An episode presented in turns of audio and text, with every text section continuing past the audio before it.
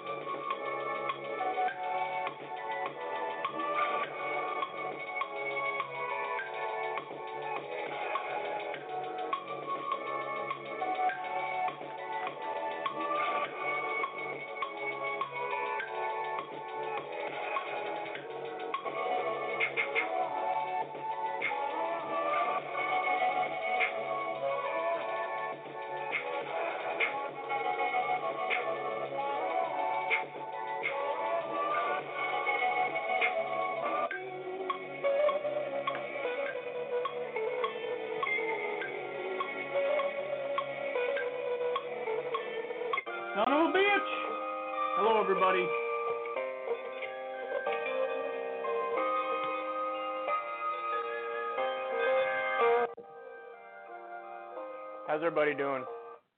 I was doing just peachy until my computer started beeping like a motherfucker. oh boy. All right. So today, obviously we have a show today. I didn't I didn't uh, tweet in advance. It was 50-50 as to whether or not we'd be doing a show today. Today is Labor Day, um, also known as Labor Day, if you didn't understand my weird pronunciation.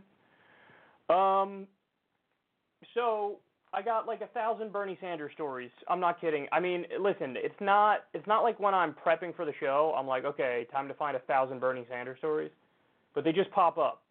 They pop up because he's doing good shit, and when somebody's doing good shit, you got to talk about it. You got to give him credit. There's enough terrible nonsense in this world, and this is uh, some positive stuff. So, anyway, um, I also got Biden on the campaign trail, and if he's not stuttering and stumbling and forgetting basic things, he's making stories up.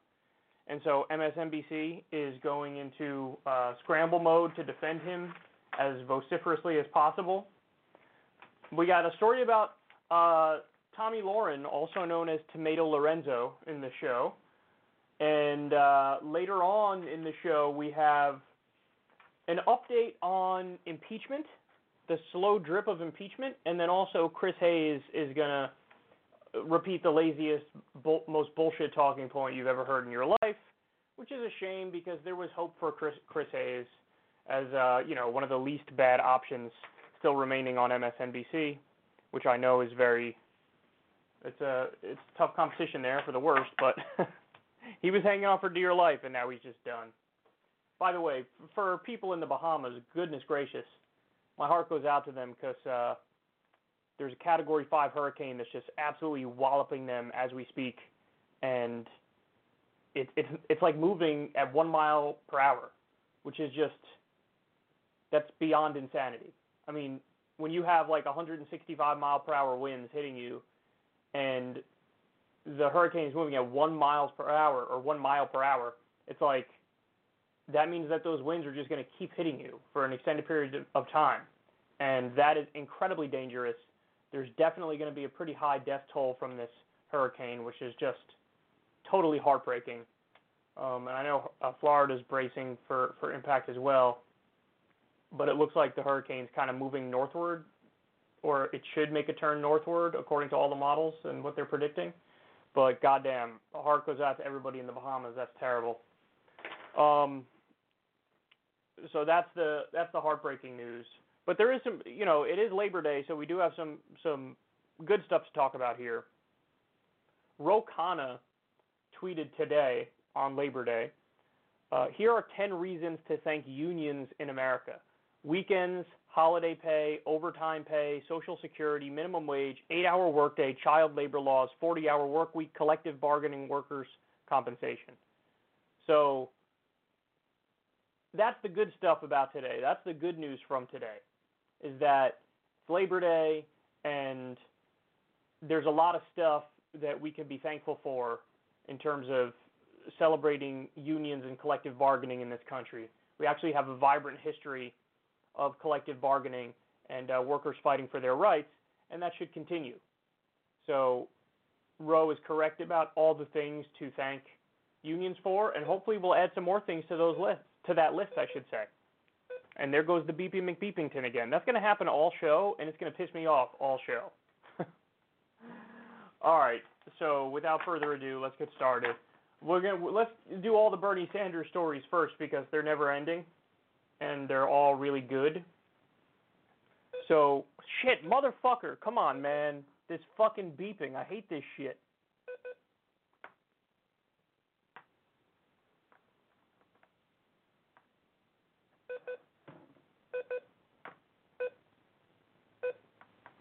Fuck you. Fucking shitty ass, dumbass laptop.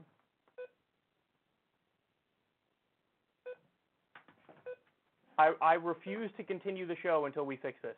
Refuse. Also known as there's not going to be a show because this thing is not going to fucking listen to me.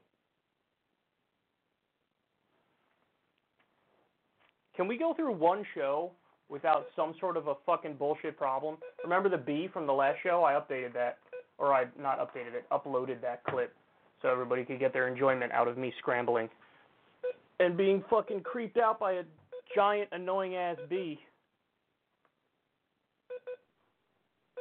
That thing was uh Mondo, by the way. Mondo bee is my nickname for the bee that ruined the show last week. Oh come on, man.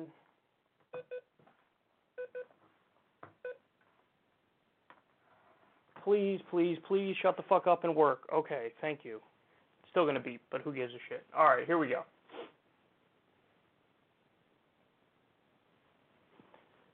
So Bernie Sanders dropped another awesome policy at one of his rallies last week.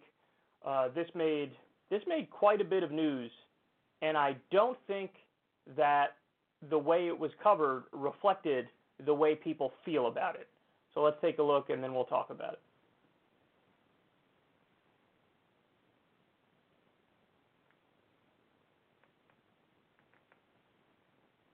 In another piece of legislation that we're going to be offering, we will eliminate medical debt in this country. I mean, just stop and think for a second. Why should people be placed in financial duress? For what crime did you commit? You had a serious illness? All right. That is not what this country should be about.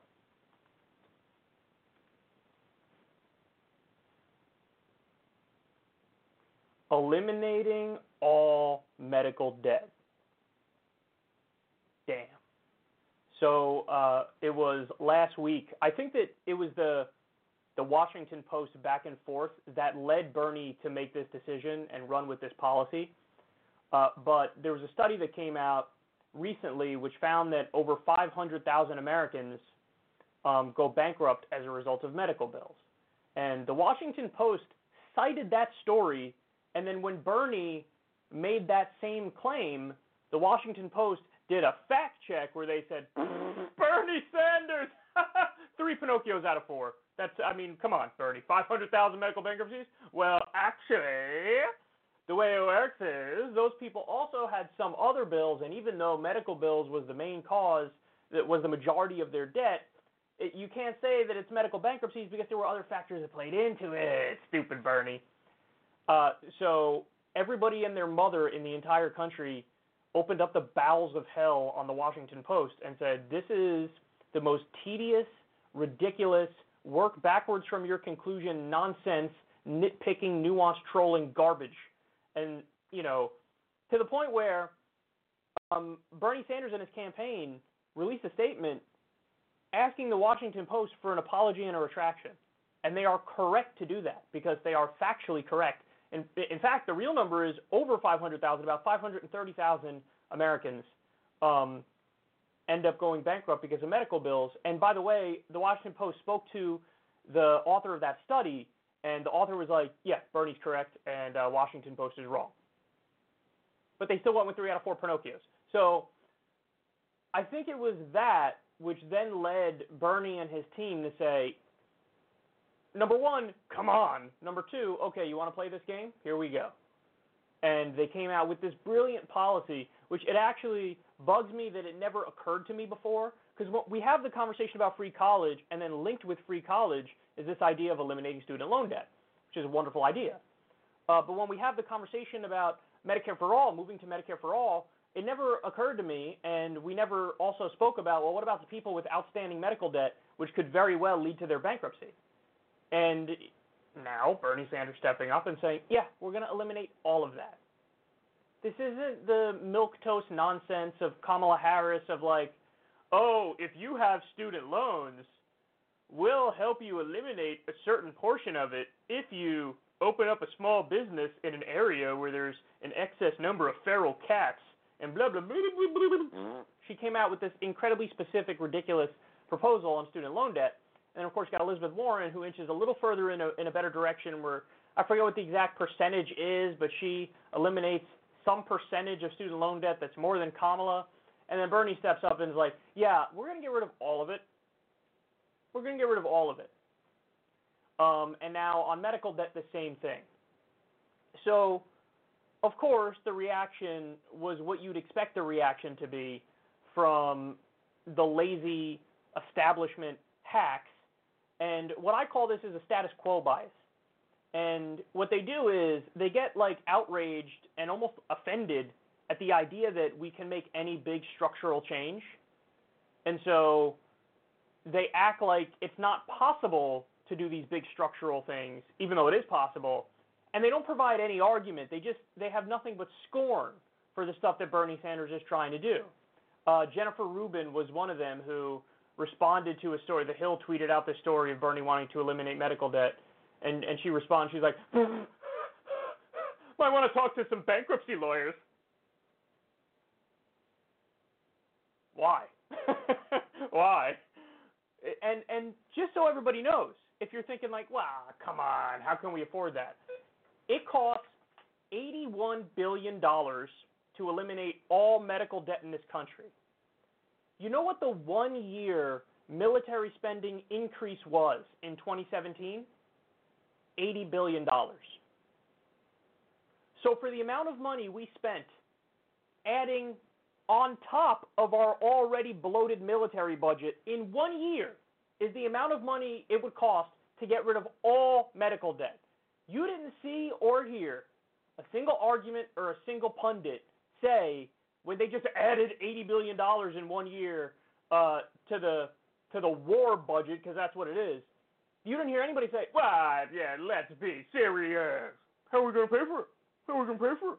How are we gonna pay for that? How are we gonna pay for it? How are we gonna pay for it? How are we gonna pay for that?" You didn't hear it. Why? Because some things they just take off the table and they grandfather it in as like, well, this is this is this this is the serious stuff that we need to spend on, and I don't want to hear any you know silly claptrap about how oh hey maybe we can't afford this stuff. All serious people agree that these things are off the table and we obviously have to do it because of like I don't know national security or whatever. So think about that we actually did not need $80 billion more on the military budget. If anything, we needed a, and sorry for the beeping in the background, this battery is fucking shot. Um, if anything, we needed a giant reduction in the military budget.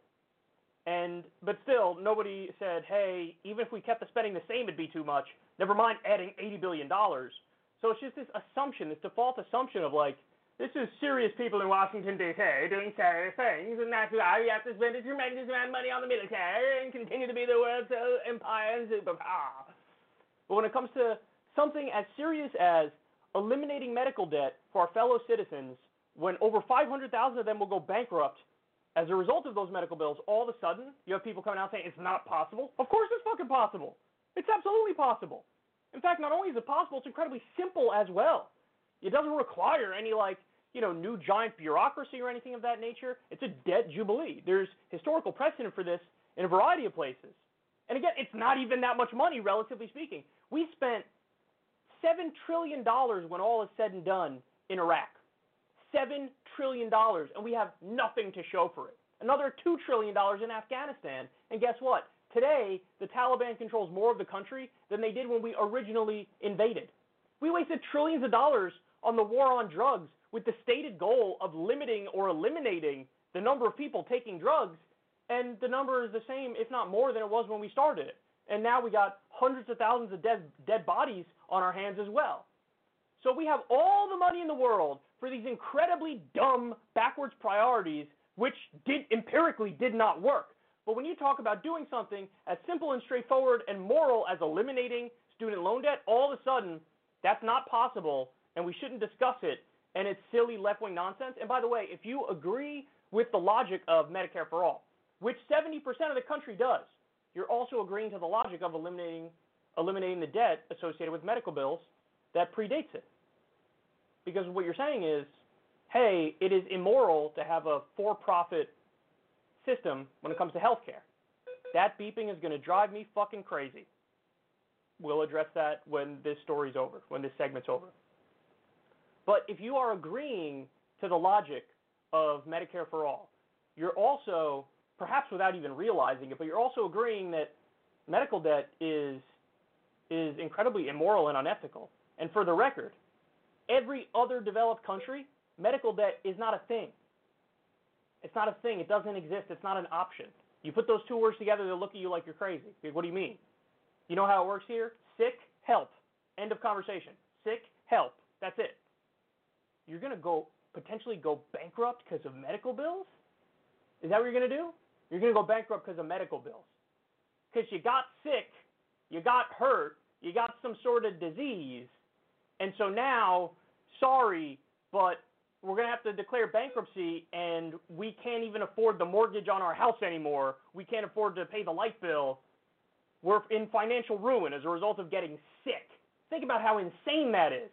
And people are going to nuance troll and act like, this is even possible. I don't even think it is possible. I've seen I've seen uh, segments on YouTube of a bunch of idiots who are like, oh, oh, here we go again, Bernie. See now he wants to eliminate medical debt. Well, he keeps adding things to the list, does he? He keeps adding things to the list. But this is, like I said, if you agree to Medicare for all, which every other developed country has one version or another, another of a single payer system, you're agreeing to the logic of eliminating medical debt.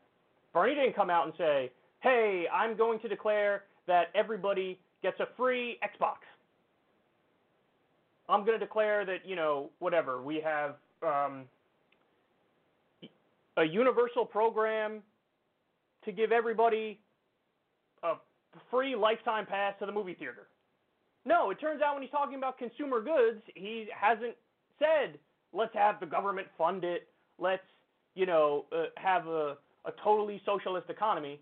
No, he's saying the basic necessities of life are things that should be off the table in a civilized society and perhaps funded with our tax money. And he's correct about that. He's correct. We have cops, we have the fire department, we fund our infrastructure. So what Bernie's saying is let's add a few more basic things to that list. Just standard social democratic stuff here. All we're talking about is health care. All we're talking about is education.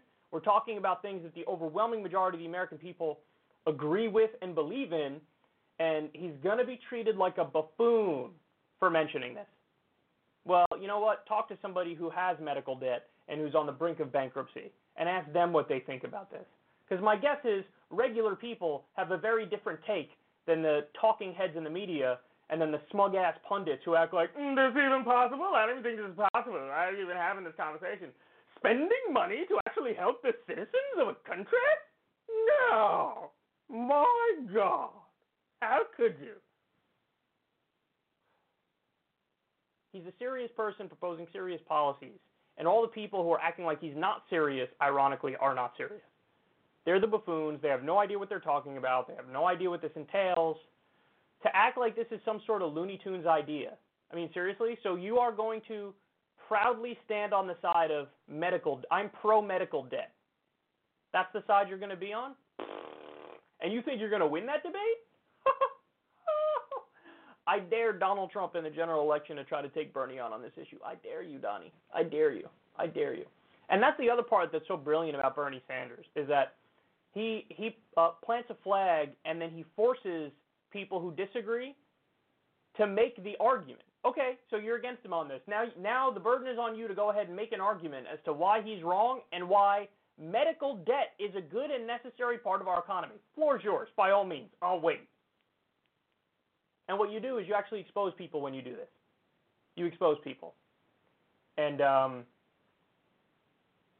my guess is what goes on in these people's minds when they when they initially react like ah, how could we how could we change such a thing? Like in in the heat of the moment they don't realize that they sound as ridiculous as they sound. And then in retrospect people will look back you know 30 years from now you look back at those guys and say whoa really? They made an argument against eliminating medical debt. Why? Why? And the answer is the status quo bias.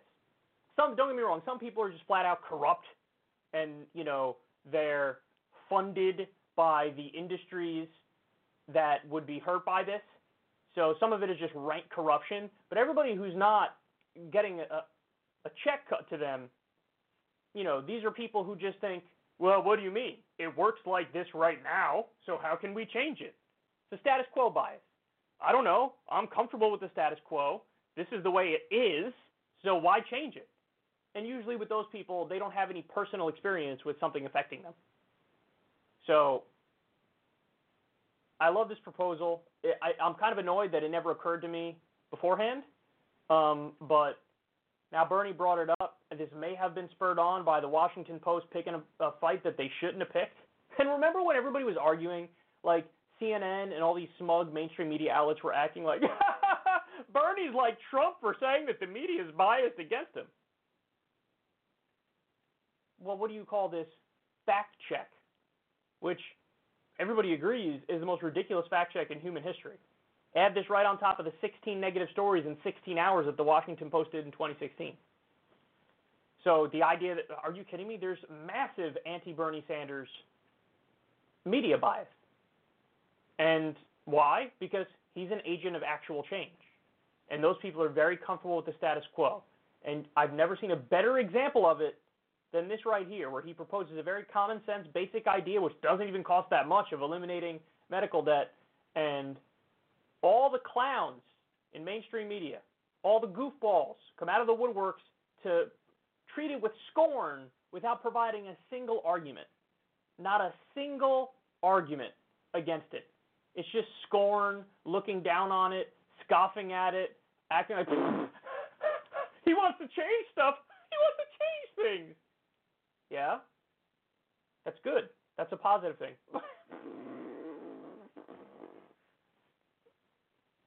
but I'm not going to go bankrupt for medical bills, so what does it matter?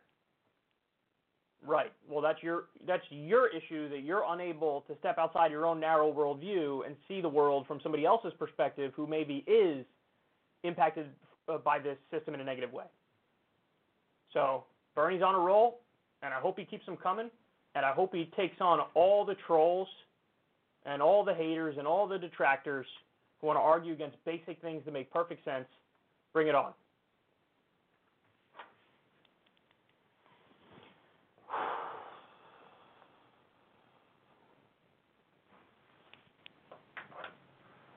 Okay, next.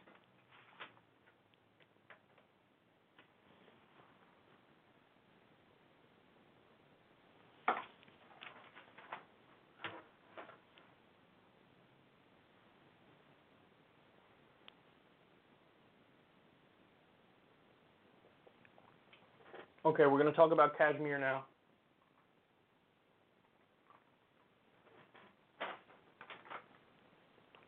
I simply cannot wait for the reaction um, to this next segment because there will be a lot of trolling, a lot of troll reactions. All right, where's my clip? Here it is. Oh, motherfucker. Anytime I touch this goddamn thing. Beep, beep, beep, beep, beep, nonstop. So Bernie spoke on the issue of Kashmir at the largest Muslim conference in the country. Take a look.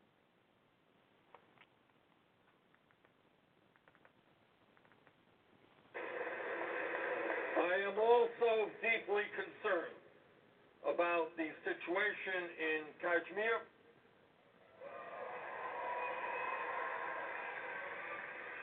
Where the Indian government has revoked Kashmiri autonomy, cracked down on dissent, and instituted a communications blackout.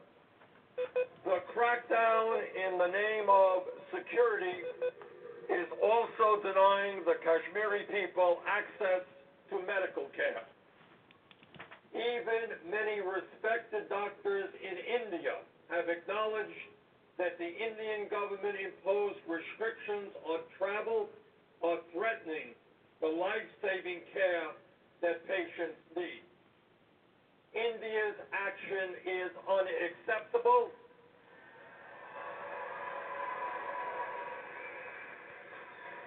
The communications blockade must be lifted immediately.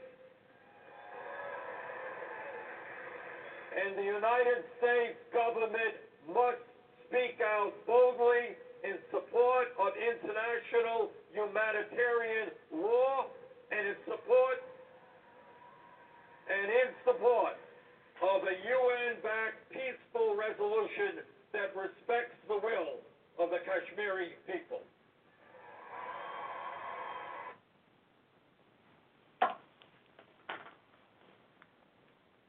Now, correct me if I'm wrong, but I think he's the only presidential candidate to speak out on this issue at this point.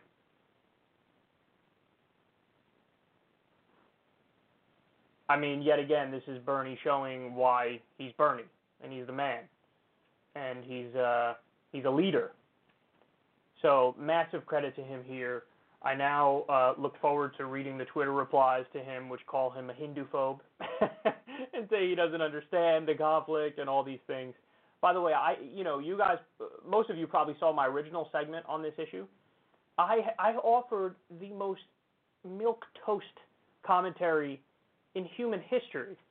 If anything, I was slightly too soft on the Indian government, but the responses and the reaction initially they were good, but then fast forward like four days when I guess the segment uh, caught on further, and you know people were calling me a Hindu phobe and and all types of nonsense. And uh, honestly, it's, it's kind of embarrassing because basically what I voiced in that segment is the same thing that I'm going to voice right now, which is we're going to call this the Kyle rule of politics. I'm sure I've actually probably called three or four other things the Kyle rule already. So this is one of the Kyle rules of politics, and it goes like this. Semi-autonomous regions should be left at worst semi-autonomous. At best, you you give a vote to the people living in said autonomy region to determine their own future. You understand? That's the Kyle rule of semi-autonomous regions in the world. At worst, you just keep them semi-autonomous and take a hands-off approach, and it is what it is. Okay. At best, you give them a vote to determine their own future and what they want to do and who they want to be. Do they want to be their own state of Kashmir? Do they want to join Pakistan? Do they want to join India? Do, do half want to be uh, in Pakistan and the other half want to be in India? So these are all things that you need to have a conversation about and a negotiation on, and you need to have all the the parties at the table, and you need to respect the will of the Kashmiri people. And you know that's the you're never going to in situations like this, you're not going to get a solution where everybody is happy, every party is happy. because you know a lot of people want a lot of different things. So since there's going to be no one answer that makes everybody happy, we have to default to what's the answer that is the least bad answer. And, you know, like I just laid out for you, I think at worst, you keep a semi autonomous region semi autonomous, um, which is just kind of keep the status quo going as it is. Um, and then at best, you say, well, we'll we'll leave it up to the people of that region to determine their future, and set up some sort of a, a democratic approach to this and some sort of a negotiated settlement um, where you bring in leaders from Kashmir, you bring in uh, the Pakistani government, you bring in the Indian government, and you have that conversation. But certainly what's happening right now is unacceptable. And, you know, again, I don't know how anybody can argue with the main point of my original segment and with the exact thing that Bernie is saying here, which is very simply uh, communications blackout? No. No.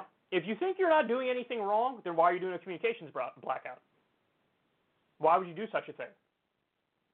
Oh no, the Indian government's not doing anything wrong, Modi's not doing anything wrong, and so the communications blackout is totally legit? Utter nonsense. No, no communications blackout. And that shows that they know they're doing something wrong. Um, the crackdown on medical care, as Bernie alluded to there. I've now seen multiple articles with in- incredible detail laying out instances of torture Again, totally unacceptable. So, uh, you know, it, it's wonderful that he's speaking out on this issue, and we need to have some sort of a negotiated settlement, some sort of a democratic settlement on this issue. And again, worst case scenario, you just default to go back to, to the, the uh, Kashmir region being a semi-autonomous region, or best case scenario, let's get everybody at the table, let's get a negotiation going, and let's have – Let's move forward from here by taking into consideration the democratic will of the Kashmiri people. So that's my again my incredibly milk toast commentary on this. If you think that's you know I'm going too far or what I'm saying is somehow off base, then what's your solution? What's your solution? Because there's a lot of uh, you know troll commentary out there, of just like defending the Indian government and their actions and defending Modi. And it's like, how? Why? You're going to go back to what happened previously, decades ago, to try to make a case based off of that? No, let's talk about the world as it exists today and what we should do from here. That doesn't that seems like the most rational, straightforward approach. Instead of going back in history, looking at what happened decades ago and then trying to what? Use old grudges to move forward in a draconian and primitive way? No, that's not acceptable. So massive credit to Bernie here for um, speaking out on this issue, and uh, let's see what the fallout is. Let's see what the fallout is. But yet again, this is him leading on issues and showing why he's the candidate above all the candidates.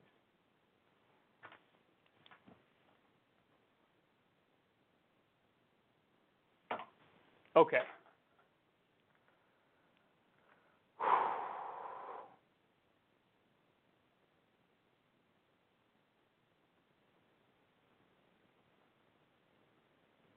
We are going to move on now.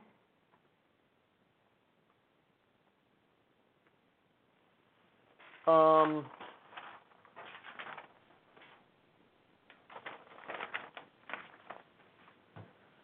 CNN went after Bernie in uh, a very stupid way, which we will now make fun of. We will now make fun of this.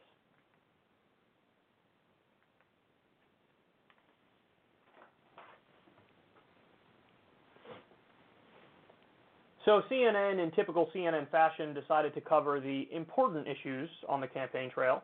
Um, this is very typical of their Bernie coverage. Take a look.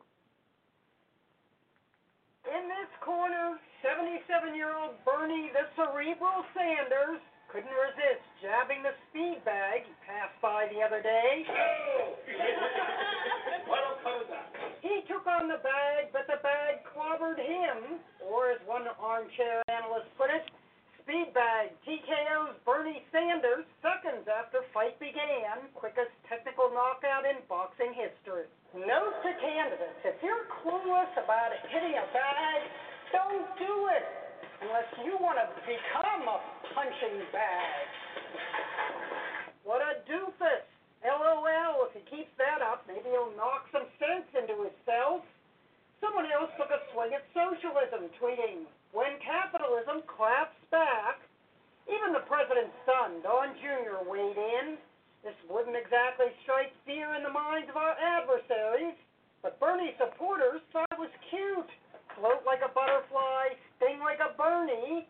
We've seen the candidate shadow box before, reacting to his doctor saying what great health the senator's in. Do I get involved in senior boxing? In addition to shadow boxing, we've seen Donald Trump perform a fake takedown at a WWE event billed as the Battle of the Billionaires. Why?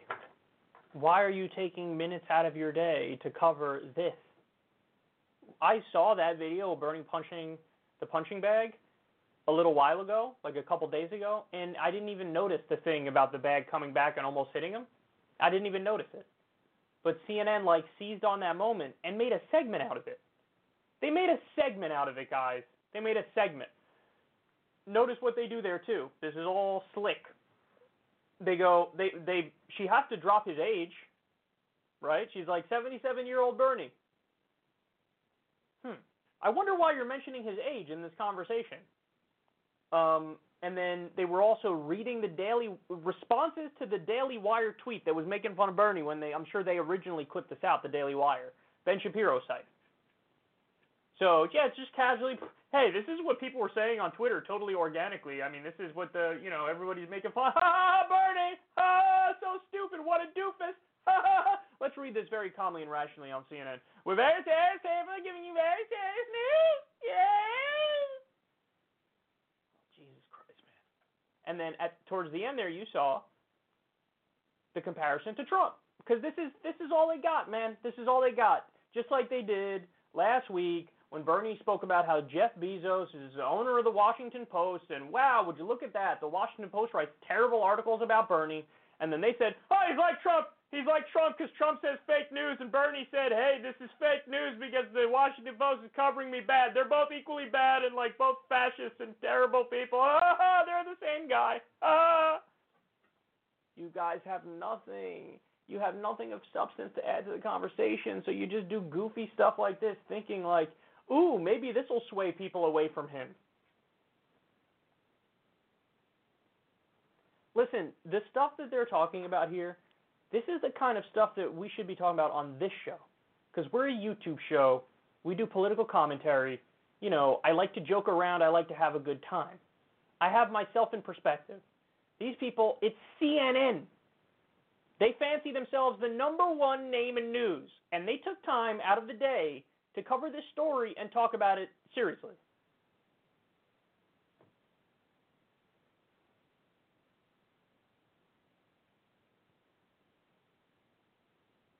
I don't know what else to say about this. I don't know what else to say about this. Bernie's been rolling out policy after policy after policy after policy. Incredibly detailed, incredibly populist, and amazing for the people.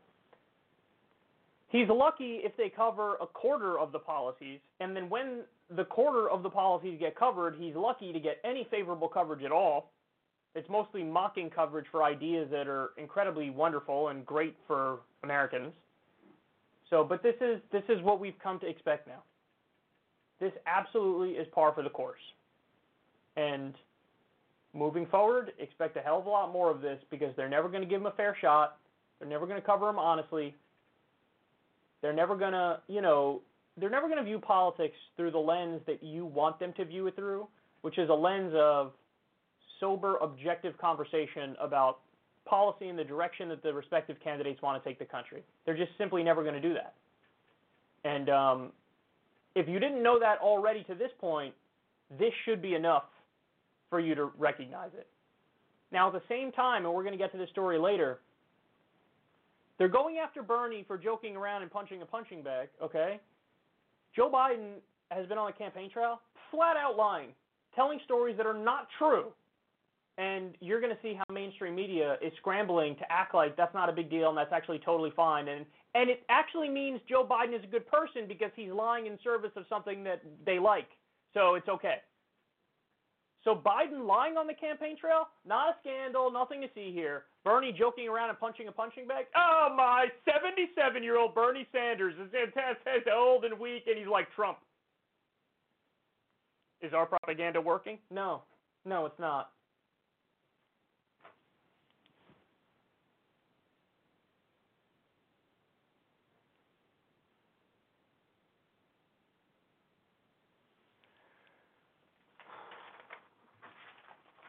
All right, we're moving along, guys. I got, um, I still got two more on America's Dad, and then I promise you we'll get to other issues. Uh, all right, America's Dad was very hesitant to criticize Elizabeth Warren. So I have some thoughts on this, and I'm going to give them to you. I'm going to give them to you. Here we go. So America's Dad, Bernie Sanders, was very, very hesitant to criticize Elizabeth Warren. And um, Vice News tried to drag it out of him, but it didn't work. Take a look. The problem for Sanders is that this time, none of these moves are his alone. And there's one candidate who's using his playbook especially well. You and Senator Elizabeth Warren have a lot of similar positions on issues.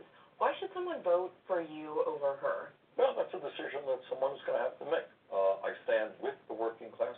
Throughout my life, I've taken on Wall Street, the insurance companies, the drug companies, the fossil fuel industry. She's done a lot of that too. Well, that's fine. If people make their Elizabeth it happens to be a friend of mine. I've known Right. For over 20 years. But when do the when when do you have to stand up and say my plan about X, Y, and Z is better than hers? I mean, how do you win over these Democratic voters? Well, we're winning them over every day. I mean, that's what I do. So you won't directly criticize any of her policies? It's not just Elizabeth. I don't. That's not what I think. That's not what I do. I mean, there will be a time and a place, obviously, where we'll. When is that? But that is not. That's a media question. Yeah, but you're you're No, not. no, no, the that's not of what the American, right the. American people are not coming up to me. The American people are saying, Bernie, how are you gonna implement your Medicare for all I single think that somebody did ask you recently, though. What's the difference between you and Elizabeth Warren? Why should I vote for you? I mean, what people wanna know is what I stand for, and people can make that decision. Now, uh, before I talk about this, I should obviously, you know, let it be known that I don't know if they edited that. So it's possible they edited out little bits here and there where his answer was different. I'm not sure. But if that was his full answer, that wasn't a great answer, man. Now, I get it. I have no doubt in my mind that Bernie Sanders and Elizabeth Warren, when they met before they both decided to run, they had a conversation. And the end result of that conversation was, I'm not going to attack you, and you don't attack me. And then there also may be a second part to that conversation, which was, okay, what position would you want in my administration? And the other person saying, what position would you want in my administration? So, and I have almost no doubt that, that that's how that conversation went. Hey, I won't attack you, you don't attack me. Deal, deal. Okay, what position do you want in my administration? What position do you want in my administration? That's definitely how that went down. However, there's got to be a couple asterisks in the conversation for when you're asked a direct question. Hey, what's the difference between you and Elizabeth Warren? Because you can answer that question factually without necessarily attacking her. You know, and this is for the record something he's done against Biden too. Like he's asked, hey, you know, you and Joe Biden. Actually, a lot of you guys share the same voters, or in other words, when you poll people, oh, who's your number one choice? Biden. Who's your number two? Bernie, or vice versa. Bernie and then Biden. There are people like that that exist, believe it or not. There are people who aren't maybe as deeply involved in the ideological aspect of politics and, you know, it's more surface level. There are people like that that exist. And what does Bernie say? Hey, listen, I led the fight against TPP and NAFTA. He was for TPP and NAFTA. I led the fight against the Iraq War. He was for the Iraq War. And and he always says, Joe's a friend of mine. Joe's I like Joe. And then he'll give you that very dry policy answer. Now, that's talking about the substantive issues without necessarily even attacking him. Maybe it comes across as an attack, but it comes across as an attack because Joe Biden's got a guilty ass conscience and, and everybody knows that those are terrible policies. So he can't get mad at Bernie. What's he going to do? Get mad at Bernie for bringing up basic facts about his record? hey, maybe you just shouldn't have voted that way. How about that? How about don't vote that way, and then I won't have to give the facts and say that. So, but what I don't understand is why he can't do the same kind of thing with Elizabeth Warren. Elizabeth Warren had voted for Donald Trump's massive bloated military budget, which added untold billions of dollars to military spending. Listen, is that a difference between me and her? Yes, I voted against it. She voted for it. She voted for Donald Trump's uh, military budget. What do you want me to tell you? That's a fact. That's what she did. So, I mean, I'm not. Am I attacking her? I don't know. Elizabeth Warren's a friend of mine. You could say that too. Hey, Elizabeth Warren's a friend of mine. I really like her. Um, but there are differences between me and her. For instance, she supported this policy. I did not support that policy. She's uh, proposed her her uh, plan on student loan debt, and she doesn't eliminate all of it. I eliminate all of it. Elizabeth Warren has voiced repeatedly that in her mind, um, while she says she supports Medicare for all, she also says there's four or five other uh, bills that are wonderful and that are that have the same goal in mind, which is universal coverage. I don't believe all the other bills have universal coverage in mind. The public option, Medicare for America, Medicare for All Extra, these are not universal coverage plans. These are plans that would protect the status quo in the for profit health insurance companies. My plan is to go to full Medicare for all. The only private care is supplemental. That's my plan. So there are differences. You could bring up those differences. You know, and again, it doesn't have to be it doesn't have to be an attack. You could just state the facts and then some people will perceive it as, "Oh, that's an attack because he's stating the differences." But the only reason they think it's an attack is because it's a guilty conscience and they know that Bernie's correct on the issue and Elizabeth Warren is wrong on the issue. You know, ideologically, on paper, Elizabeth Warren agrees a lot more with Bernie Sanders than she does with Hillary Clinton. But she didn't endorse Bernie Sanders in 2016. You know, Tulsi Gabbard did and stepped down from the DNC as a result of it. So, you know, political courage. Again, you don't have to frame it in this way necessarily, but if you're directly asked the question, hey man, what's the difference between you and Warren? You have to say there's a difference between me and Warren. You can't act like, oh yeah, well, yeah, leave it up to the people. Yeah, Elizabeth's a friend of mine. Let's not discuss any of that. Why? Why? Why? Because you made a pact to not attack each other? That doesn't mean that if you're asked a direct question, you can't answer in a very simple, straightforward way. There's a way where you talk about things where people know you're attacking them. There's also a way where you talk about things where it's not an attack. It's just a dry statement of the facts, and people might interpret it as an attack. But again, that's just because they have a guilty conscience and they know that you're right and they're wrong. So it's a little frustrating because Bernie, you got to make your case, bro. You got to make your case. You can't just leave it up to everybody to be a fucking political junkie and listen to secular talk. Okay? You got to you got to make your argument and make your case. You could frame it in as nice a way as you want to, but you got to make your case. Because if you're not telling people there's a difference between me and Warren, then there is going to be a subgroup of people, hundreds of thousands of people, maybe millions of people who are like, oh, there's really no difference between Elizabeth Warren and Bernie Sanders. What do you mean? They're both hardcore lefties, some of the furthest left senators in the country. They're basically fighting for the same thing. So, what do you mean? Yeah, they're basically the same. There are going to be a lot of people with that position. Now, that's not true, but they don't know. You haven't told them it's not true. So I get it. I know you made that pact. For the record, I have no problem with that pact. Some people would be like, "Oh my God, don't do that. That's you know you've gone too far. Um, that's not a good idea." No, I have no problem with two of the better candidates in the race getting together and saying, "Come on, let's you and me are cutting a deal here." No problem with that at all.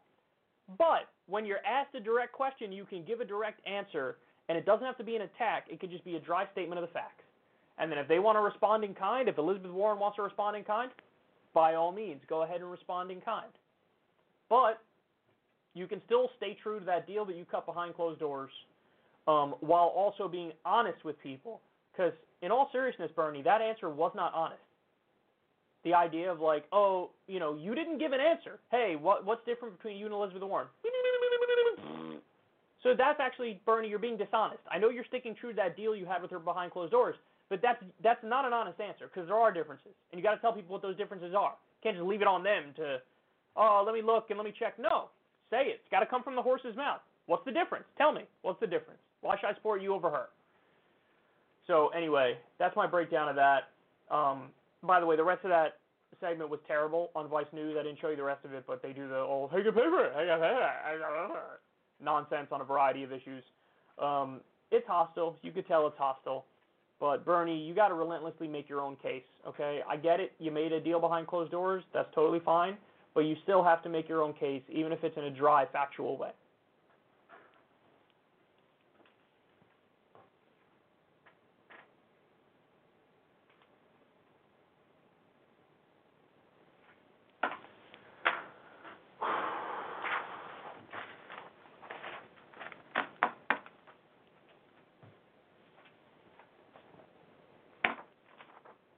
All right, let's do the final Bernard Sanders story.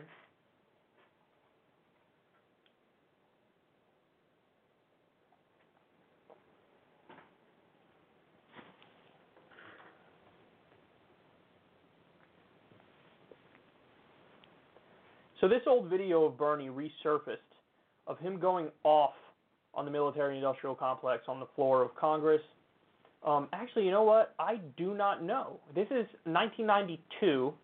I do not know if at the time he was in the Senate yet or in Congress still. My guess is Congress, but you can fact check me on that. I'm not going to pause here to pull it up and, and take a look, but um, you know, let me know in the comment section. 1992 was Bernie in the Senate yet, or was he in Congress? I think he was in Congress. But uh, here he is going off on the military-industrial complex. This is this is glorious. to support the important amendment brought forth by Congressman Dellums and Congresswoman Waters.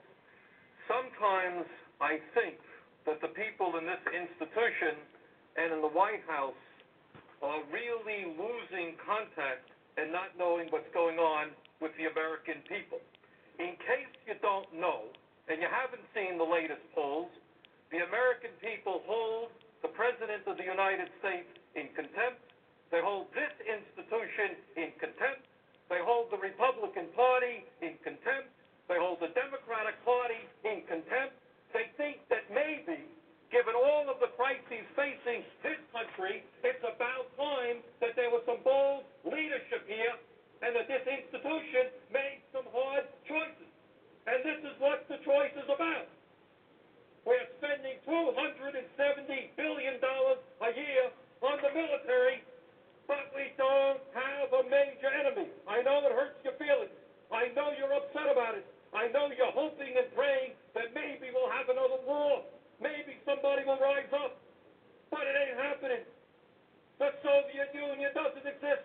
The Warsaw Pact is through. Who are you worried about? Iraq? Panama? Who are you worried about? I'll tell you who I'm worried about. I'm worried about the fact that our workers are seeing a decline in their standard of living. They want to see our industry be rebuilt. That's what they want to see. No more B-2 bombers. No more Star Wars. Let's make the quality products we need. Let's invest in American industry. The, no, I won't yield. The American people want to see our kids educated. They want a Head Start program. They want their kids to be able to go to college. They want to wipe out the fact that 5 million children in this country go to bed hungry. They want child care for their kids. They want decent education. Let's have the guts to give some leadership to this country. The Cold War's over. Let's reinvest in America. Let's support this amendment. Thank you, gentlemen. Damn. Damn. Damn. This dude was doing his thing when many of you guys were in diapers. Actually, you know what? 88. No, I was four years old. You're out of diapers by the time you're four. Um, yeah, I was I was young. I was playing with some action figures, or maybe a Super Nintendo. I don't even know if Super Nintendo was out at that point. but I was playing with my little action figures and whatnot, and that's what Bernie Sanders was doing. And and I checked uh, while while that was playing there. Um, he was in Congress at the time. In fact, he was just in Congress. He was elected to Congress in 1991, and in 2007, he was out of Congress. So eh, he was in the House of Representatives from 91 until 2007, and then after that, he was in the Senate. Um, but man, he went off there, and that was glorious. Imagine if we had Washington, a Washington D.C. full of Bernie Sanders. We would already look like Sweden, like Denmark. we would have, you know, universal health care. We would have higher wages. Um, we would have free college. We would be a thriving social democracy with a vibrant middle class. We'd have freedom on social issues. I mean, ah, god damn it! You're telling me you're not going to vote for that guy for president? Are you insane? Serious? Are you insane? You're not going to vote for that dude? I have no words for you. I have no words for you. He was fighting the fight. The rants that I've done on this show about look at all the money we're wasting on the military budget. It's the next 10 biggest countries combined equal our military budget. Think about that. And none of them are our enemy. So we're wasting all this money on the military, and then meanwhile, our infrastructure gets a grade of D, D plus actually, to be fair. Um, half of workers in this country make thirty thousand dollars a year or less. We have like five hundred thousand homeless people. We got all these problems, all these problems. We're just going to waste money on the military and do this imperial project around the world. I mean, I don't want that. Americans don't want that. Bernie Sanders is our voice in Washington, D.C., and he's always been fighting on this stuff. He was known as the Amendment King because he was always getting these crafty, slick amendments to help the American people through in unrelated pieces of legislation.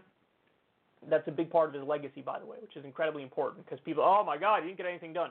First of all, even if he didn't get anything done, he did, but just for argument's sake, for a second, let's say he didn't. Would that be his fault that he's the only sane person in what's a giant swamp? Got all these corrupt assholes around him. He's one of the only sane people. It's like a Twilight Zone episode. Bernie Sanders is the last sane person in the world. And are going to blame him for not getting anything done? No, blame the other assholes who were blocking him every step of the way. But that's not even true. So when you have that conversation, he did get a lot of stuff done. He is the amendment king. There's a reason why Disney workers today make a $15 minimum wage. Amazon workers today make a $15 minimum wage. There's a reason why Bernie Sanders led the charge on ending the genocide in Yemen. It was him and Ro Khanna who were leading the way. You know who vetoed it? Donald Trump, who's Saudi Arabia's bitch boy. So this guy has been leading. This guy has been fighting. And you see it right there, man, in the 1990s, in 1992. This dude is going off because of our misplaced priorities on the floor of the House of Representatives. That's the guy we need in the White House, and that's what we're going to fight for.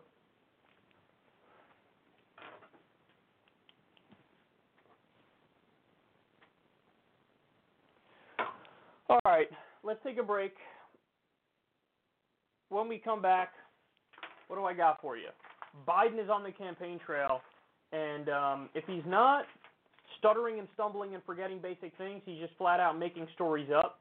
And then we have Tomi Lahren gets caught in a hilarious bit of hypocrisy. You don't want to miss it. Stay right there. We'll be right back with all that and much more.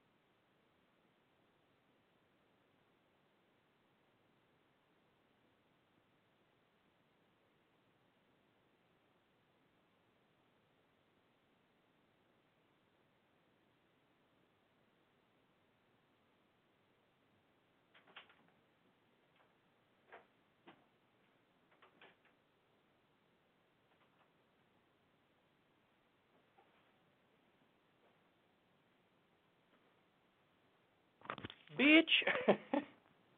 All right, we're back. Sorry about that, guys. A little bit of a longer break there. That might be a first in secular talk history. Um, okay, so finally we're done with the Bernie Sanders show. No disrespect to America's Dad, but I mean, come on, we did five stories on him. Um, and there's still a lot of stuff to get to. So now it's time to go to Handsy Uncle Joseph and um, his new giant fail. Well, this one's technically not his. It's uh, MSNBC for defending him.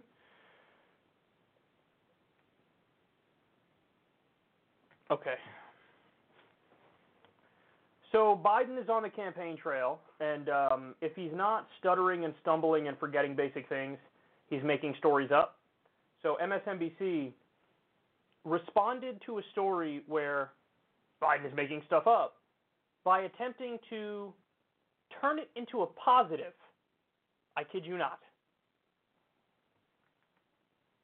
According to the Post, during a campaign stop in New Hampshire last Friday, Biden quoted, quote, jumbled elements of at least three actual events into one story of bravery, compassion, and regret that never actually happened.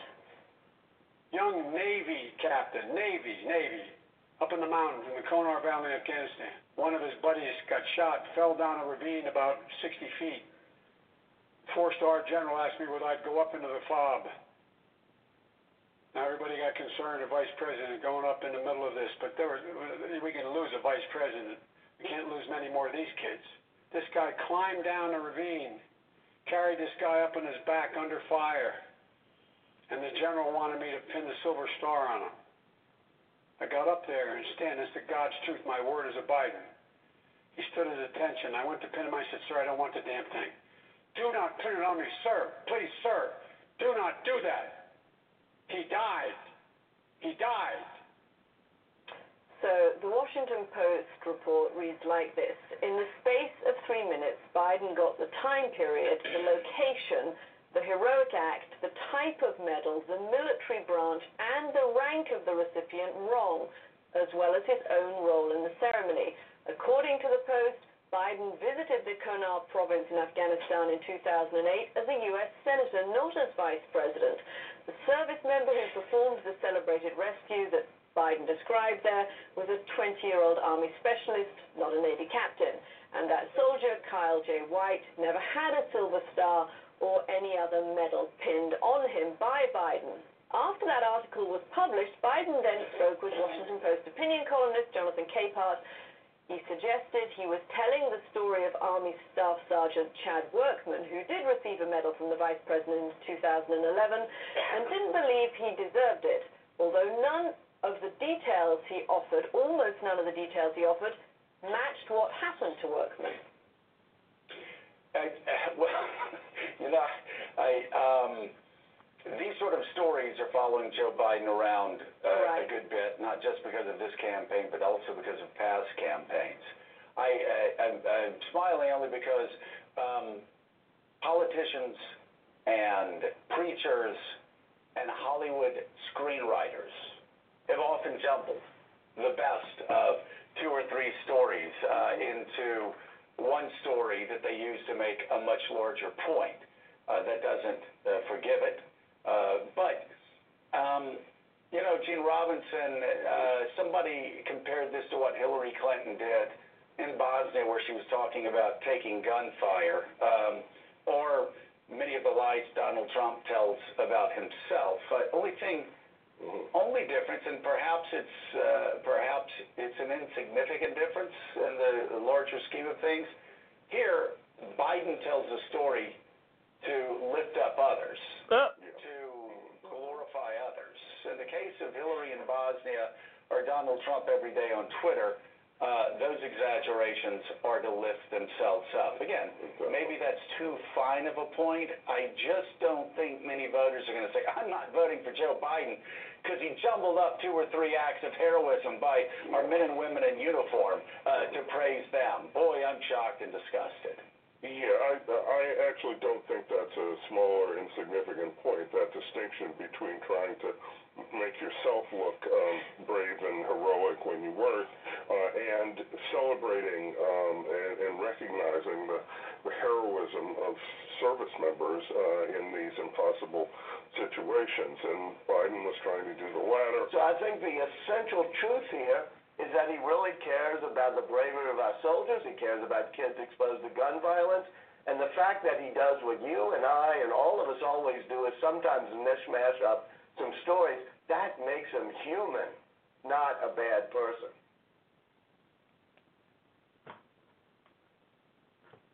Compare this with the story we covered about Bernie Sanders punching the punching bag. Now, to be fair, that was CNN and not MSNBC. But on CNN, they covered Bernie punching a one of those punching bags. Um, I forget what they're called, the ones that hang down and you punch them and they go back and forth, back and forth, back and forth. You like my layman's explanation of this? And um, the one of the first times he punches it, it comes back and almost touches him, or maybe just taps him, and he so he backs away a little bit. And they covered it like, ha ha ha, Bernie, ha ha ha, got TKO'd by the back, ha ha ha, ha ha ha, stupid, ha ha ha. He's like Trump because of this for some reason or something. Now Biden is on the campaign trail, lying, just lying, telling stories that are not true to embellish them and make them sound you know, uh, more extreme and more movie-like than they are. And they say, well, this is okay because he's trying to glorify the troops. Oh, the troops, the troops. Um, and then they're comparing with Trump. Every lie he tells is to bolster himself. They even brought up, I don't know why, Hillary's lie about taking fire in uh, Bosnia when that didn't happen. How was that to glorify anybody else? That wasn't to glorify anybody else. What are you talking about? Um, in the case of Trump, he's a pathological liar. He lies about everything, over and over. So by so now here's the thing: Are people saying, "Oh my God, this here's one isolated Biden incident, and um, you know that's it"? No, we're saying, look at this trend. He he is struggling to get out sentences on the campaign trail and during debates. That's not an exaggeration. That's not me putting any spin on it. It's crystal clear to anybody who's, you know, maintaining even a minimum level of, of objectivity watching this. He's struggling to talk. His brain is seemingly sputtering out. Um, and now also throw in stories that are a mess and that are not true, and maybe, maybe not, or a mix of three different stories that he put into one story. It just doesn't paint a picture of somebody who's in shape to be in office.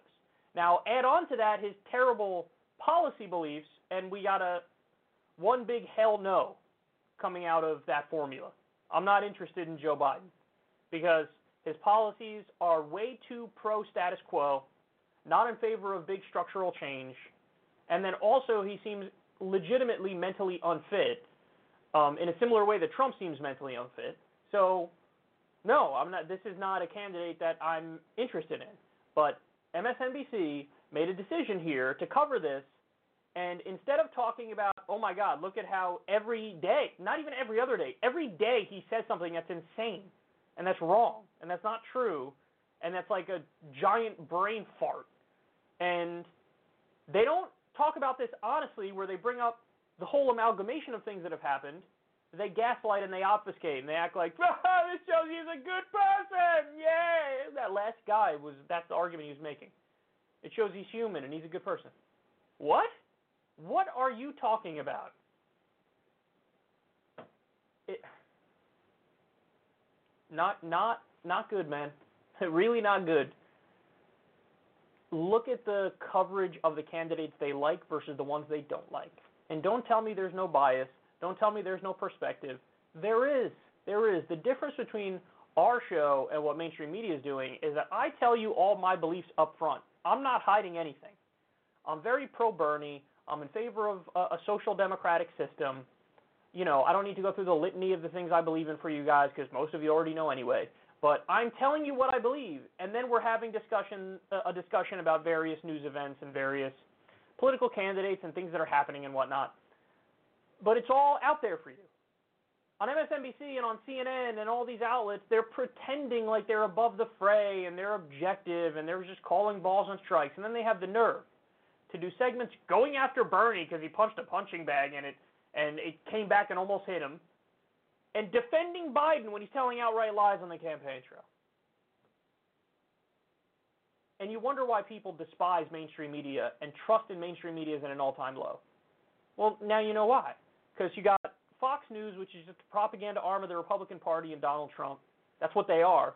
MSNBC, which is a propaganda arm of the Democratic Party, the establishment Democrats, the centrists, the corporatists.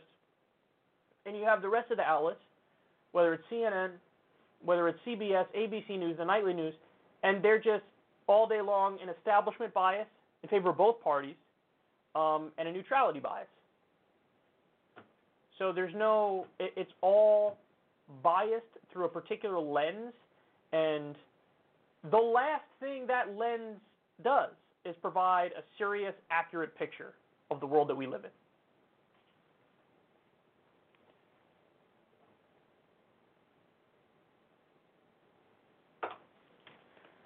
The final thing I want to say is this. Imagine for a second it was Bernie Sanders who was making stories up on the campaign trail. What would MSNBC's reaction be? Would they play defense for him? Ah, it shows he's a good person because he's lying about the right stuff. No, they would say candidacy over, step aside, you're done. But when it's Biden, it's a different tune.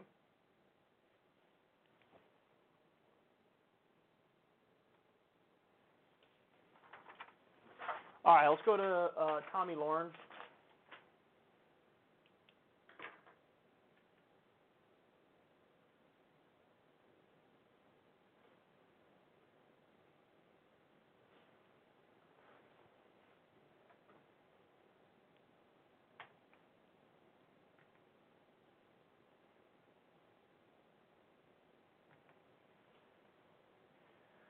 So Tomi Lahren is uh, is big on America first. She loves the idea of incentivizing companies to create jobs here as opposed to outsourcing jobs. And that's something I happen to agree with her on. And you know, we've we've spoken about that quite a bit on this show, how uh, we should make it so that our trade policies don't screw over workers in this country. And, and labor should have a seat at the table for all these trade deals and these negotiations. And that's incredibly important because all the trade deals, whether it's permanent normal trade relations with China, NAFTA, or any of the others, they've all screwed workers and have, you know, biased the system in favor of the owners of the companies and the mega rich. And I'm not okay with that, and that's not, that's not cool.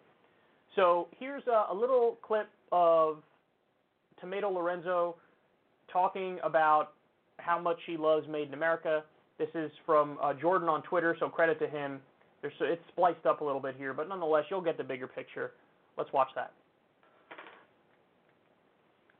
President Trump announced a new requirement making American products even more American. As it stands, products used for government projects can carry the Made in America label with parts made of 50% foreign components, but not under this president. Trump signed an executive order raising the percentage of American components to 75%. That's right, baby made in the USA. He talks the talk and walks the walk. America and Americans first. We should come first in our own dang country, and under this president, we do. And they too want made in the USA to mean something again. Problem is, without country of origin labeling on our beef products, we are allowing greedy meat packers and foreign beef to flood our markets, our grocery stores, and our American family tables. In the spirit of Made in America, let's change that with the stroke of a pen, much like you did with your Made in America executive order on Monday, you could reinstate country of origin labeling on our beef products. And that alone would be game changing for our American ranchers who do not want a handout or a subsidy, just the ability to differentiate their beef from the foreign stuff coming over here without a label. But hey, those are my first thoughts from LA. God bless and take care.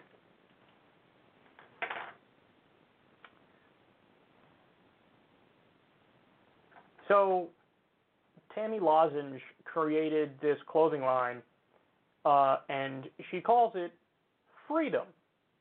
So you can see a picture here. This is her modeling her own uh, clothes. I think it's called athleisure, so athletic leisure clothes or whatever. I don't know. Who gives a shit? Well, anyway, uh, it turns out her clothing line is made in China.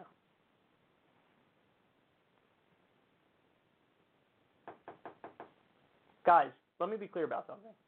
This is her own clothing line. It's her own clothing line. It's made in China. So she responded to the criticism on Twitter because there were about a thousand articles about this and the deep hypocrisy. And she says, like many American small business owners, Alexo, which is the company that she contracted with, aims to be made in America. We are working hard. We are working towards that. A message from Alexo CEO Amy Robbins. We had to make a decision that millions of American companies, especially small business owners, must make when starting a business and go with the American-based company that happened to have their manufacturing facilities overseas.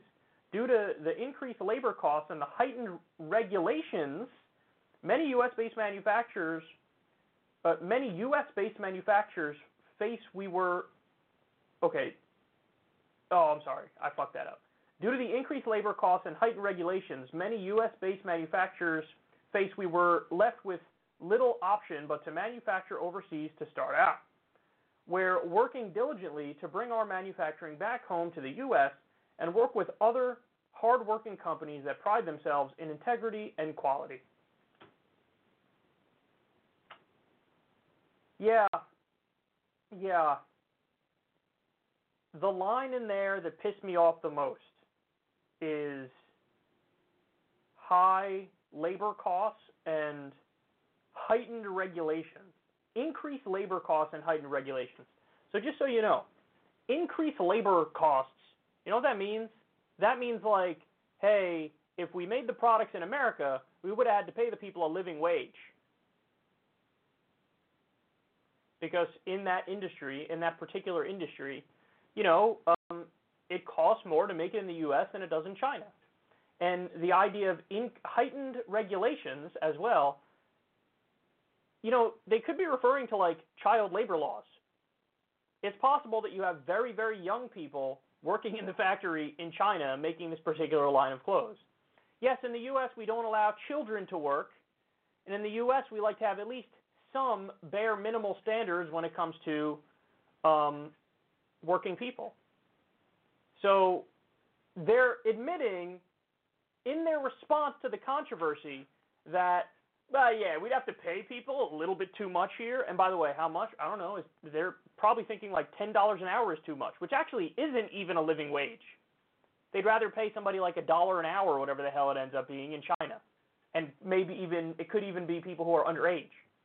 But that's what they're saying. They're saying, sorry, it's increased labor costs and it's um, heightened regulation.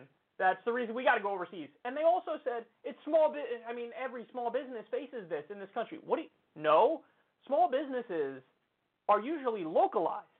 So small businesses usually are run by people who make a middle class income, and they have maybe two or three people working for them, and it's all people from the town, from the city that they're in.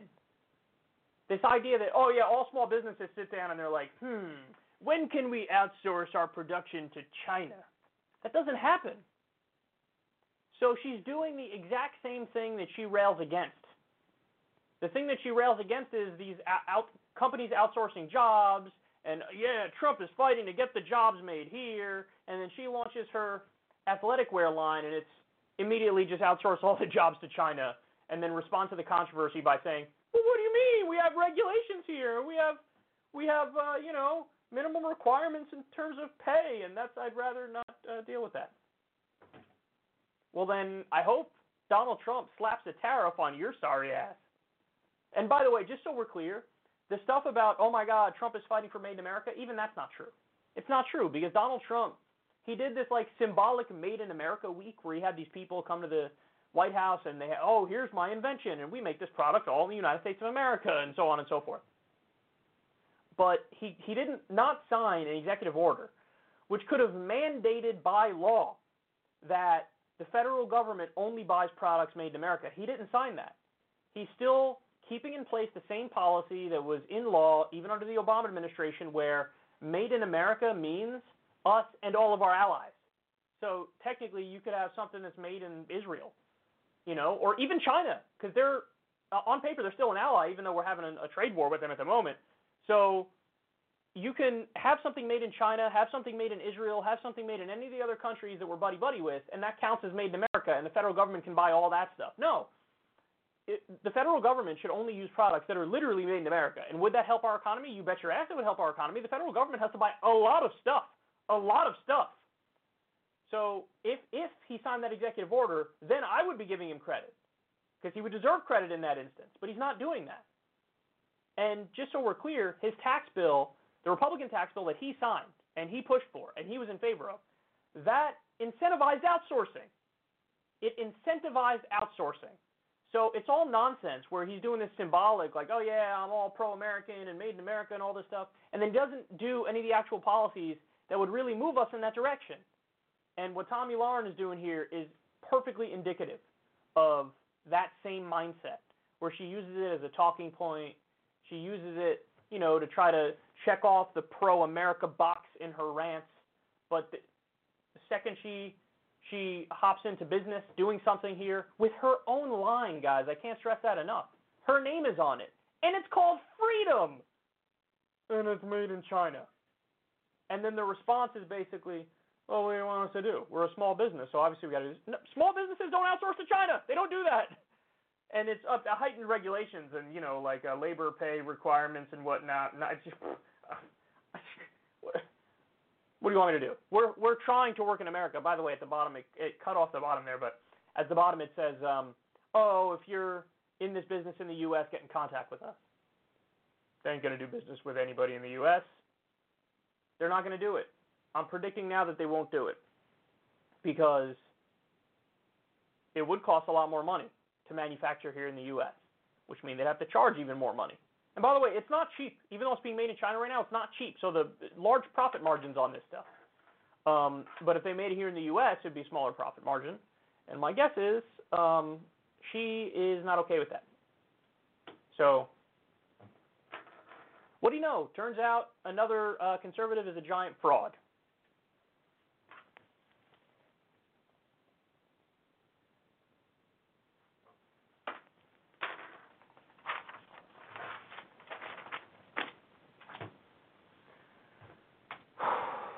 All right, now we're going to make fun of Trump for his new project that he launched.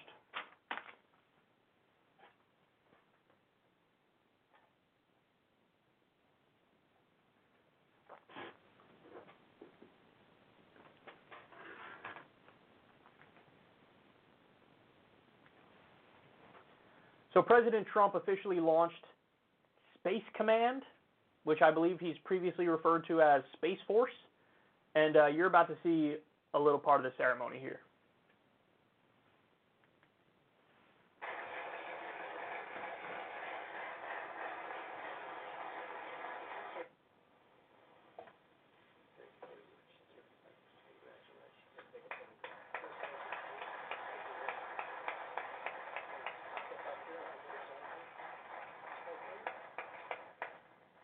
gathered here in the Rose Garden to establish the United States Space Command. It's a big deal.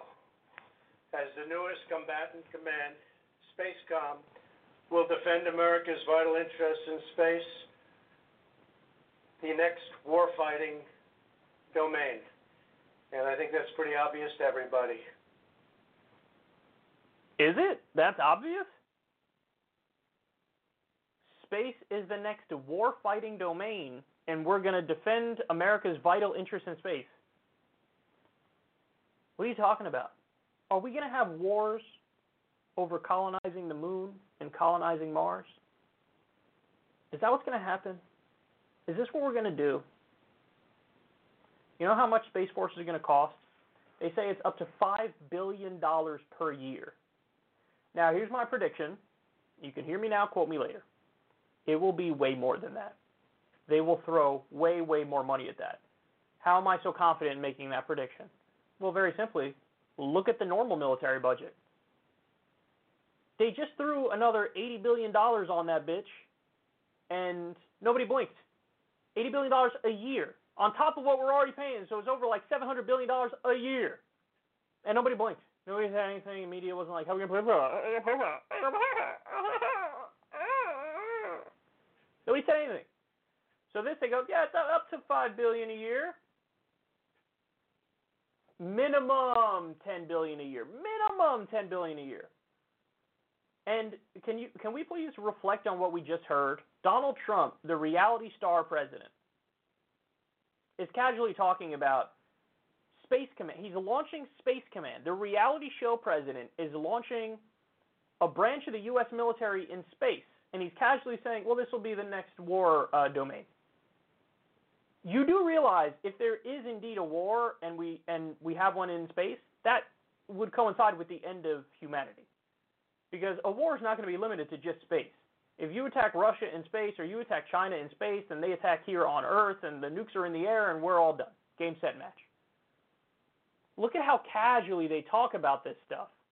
And look at their priorities. They're talking about war in space. War in space.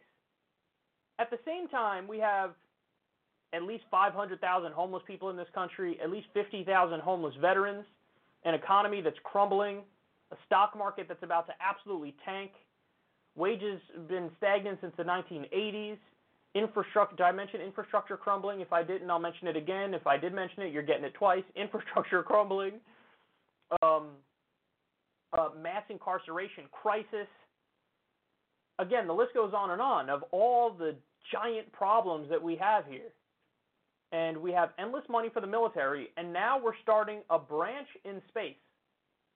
And nobody on TV is shrieking about the cost, the price, hey, what about the misplaced priorities? But Bernie Sanders comes out with idea to eliminate all medical debt, and all of a sudden, they can pay for that. They can pay for it.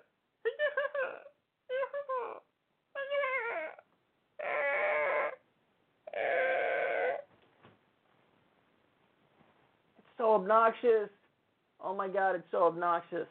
And they have a ceremony, like it's a big positive thing, and we all agree to it. I didn't fucking agree to this. What are you talking about? Space Command. We got the reality show president is launching Star Wars. he just said, or you know, the next wars are going to be in space, and everybody knows that. It's pretty obvious to everybody. The next wars are going to be in space. Uh, it wasn't obvious to me. And what are you like? Again, what are the vital interests you're talking about out there? Is it colonizing the moon? Is it colonizing Mars? It's amazing how the instinct of a superpower, of an imperial power, is always like more expansion, more domination, more control, more fighting. Talking about wars in space again, as our own people are being totally neglected and screwed over here at home, and we don't. It's not like we don't have unlimited resources. And look at what these resources are being diverted to. Think about all the energy, time, money that's going to be invested into this notion of creating a military branch in space. So we had, you know, during the Cold War, we had you know, the race to land on the moon first, and then now it's going to be a race to create a military branch in space, with, which is a giant waste of resources. It's not even like you would think that we would be rational enough where the idea is let's try to like solve climate change because our world is going to become uninhabitable in the future and so we should put energy and resources towards this. No, we're still at the phase where that's even denied that it's happening. But we have at least $5 billion a year to go to an unnecessary space command, which is, we're talking about war in space.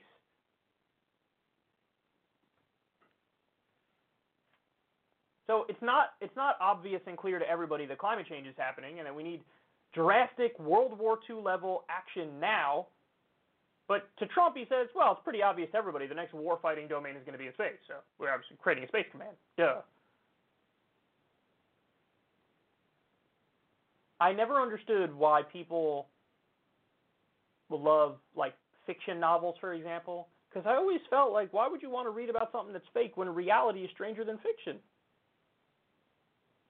Am I right? I mean, look at what's happening here. Reality is legitimately stranger than fiction. We have the President of the United States, who was a reality show buffoon, who was born with a silver spoon in his mouth to a massively rich daddy. He has a really low IQ, and this dude is running the country and casually doing a signing ceremony talking about Space Command, where we have wars. We're gonna have wars in space, bro. There'll be wars in space, but you know, whatever. That's what it is, wars in space, and we're going to defend our vital interests in space. Oh God.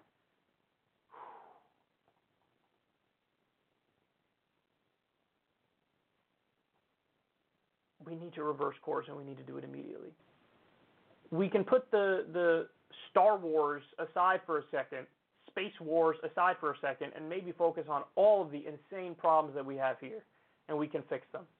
And by the way, I'm not anti NASA, I'm not anti space exploration, but to frame it through the lens of, well, we got to do it because there's going to be wars in space and we got to defend our vital interests. Oh boy, here we go again. It's militarism, militarism, militarism, neglect everything else, and oh yeah, a Green New Deal, which is based on a new New Deal, or which is based on a New Deal, I should say, um, you know, a massive mobilization effort to move towards green and renewable technology and create millions of good paying jobs across this country. That's insane. That's so stupid. That's so dumb. but Space Command to fight wars in space and defend our vital interests, that's totally common sense, man. Totally cool. Remind me who the silly people are again.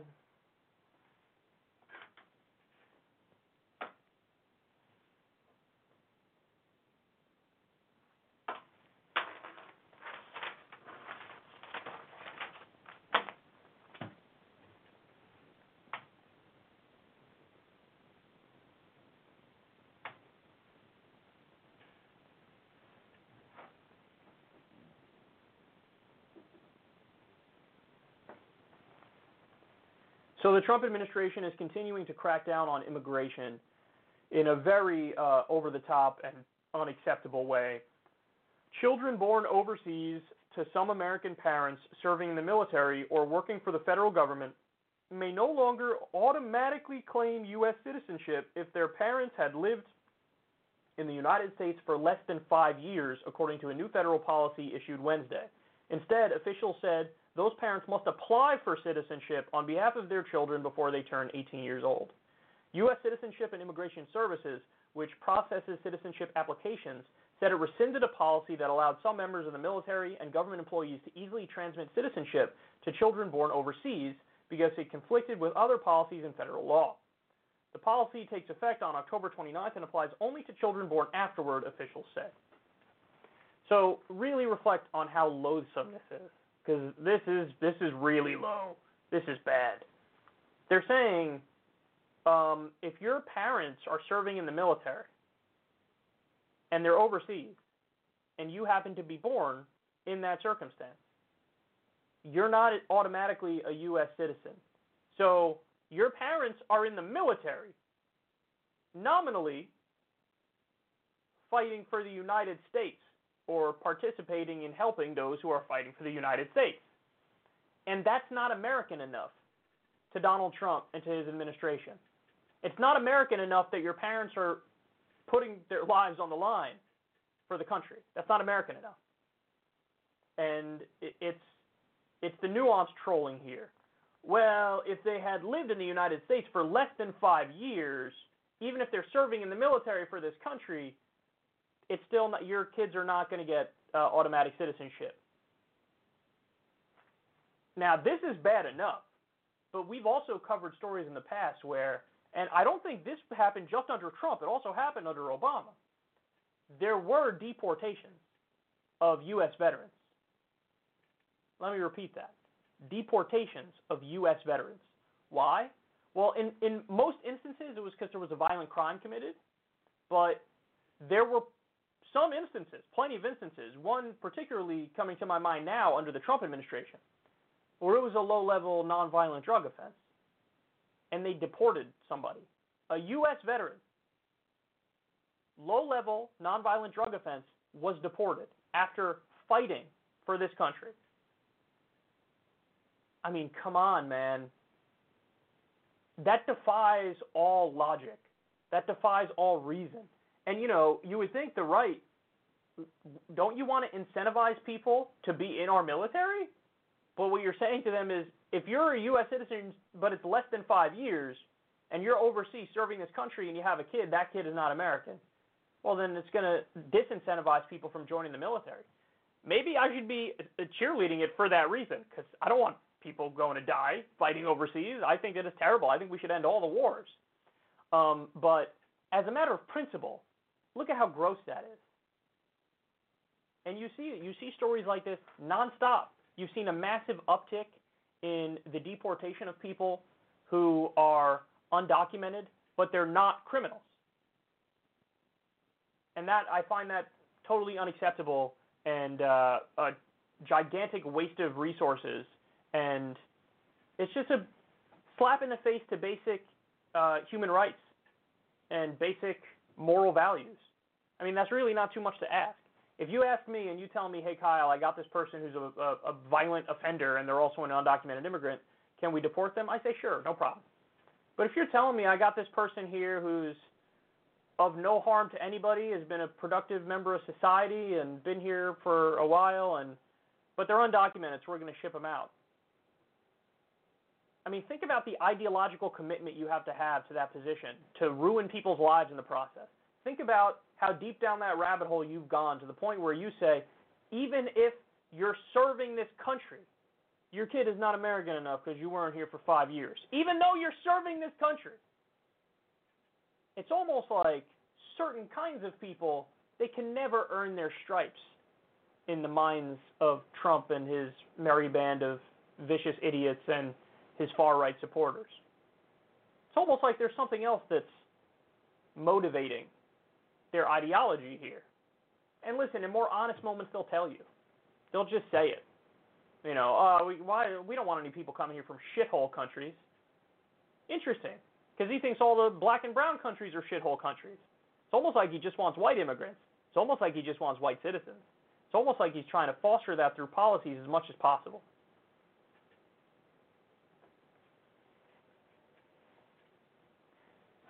I mean, that's what they see, man.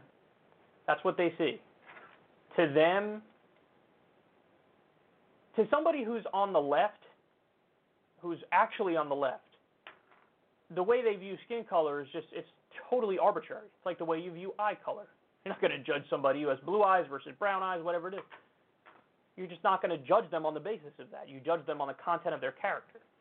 But let's be honest, to a lot of these people on the far right, sometimes it's not even it's not like a conscious belief, it's like a subconscious belief. But they do. They judge people based on their background, based on their skin color. And that's why a lot of these policies are geared in that direction geared towards limiting the people coming from shithole countries, you know, and and maybe increasing from white countries.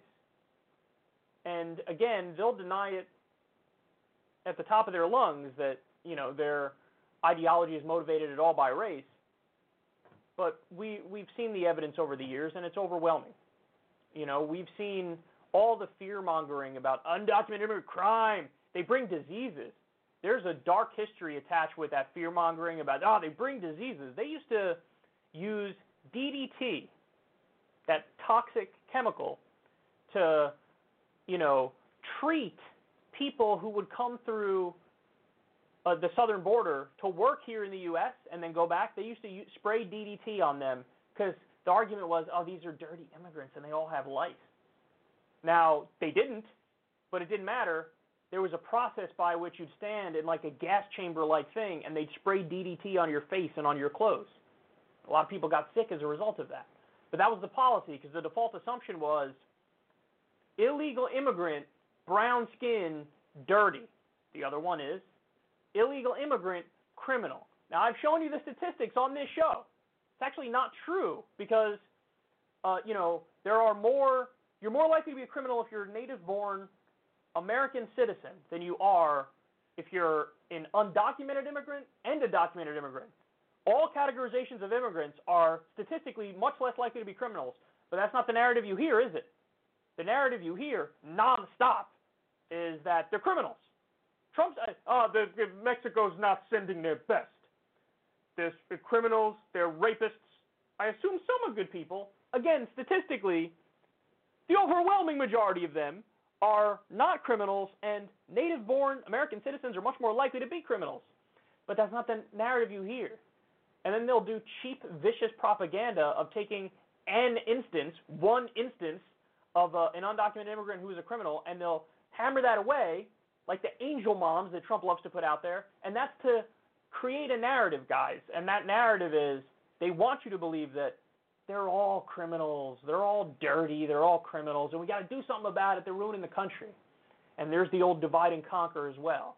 You try to get middle class white people to blame poor black and brown people for all their problems. That's what you do. Blame them.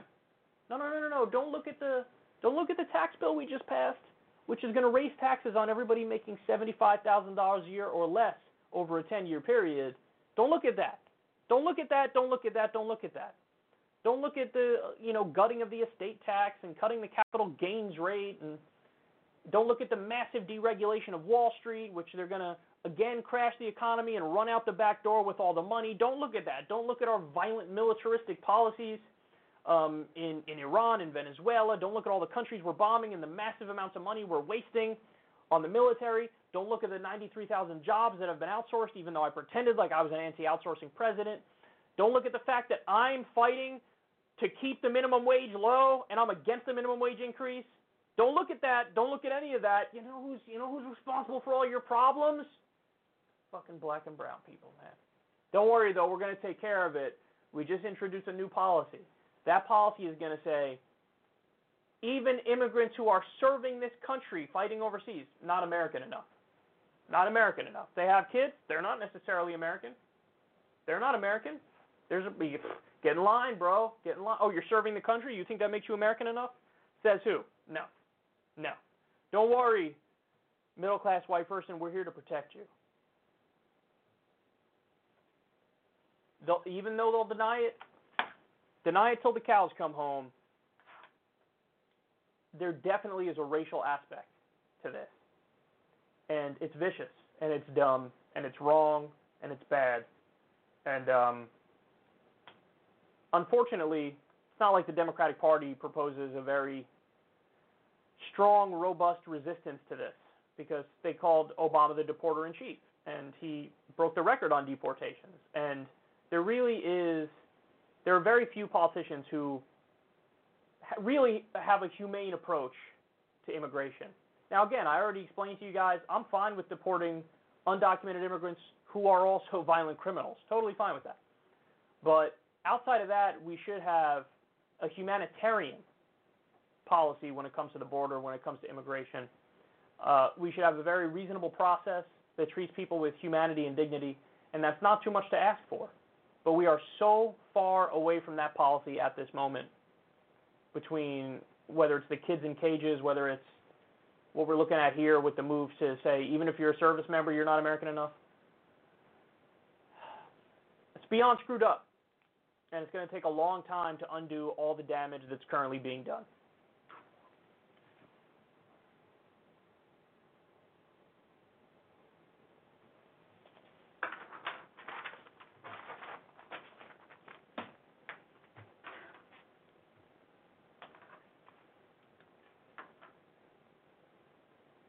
Okay, let's talk about impeachment.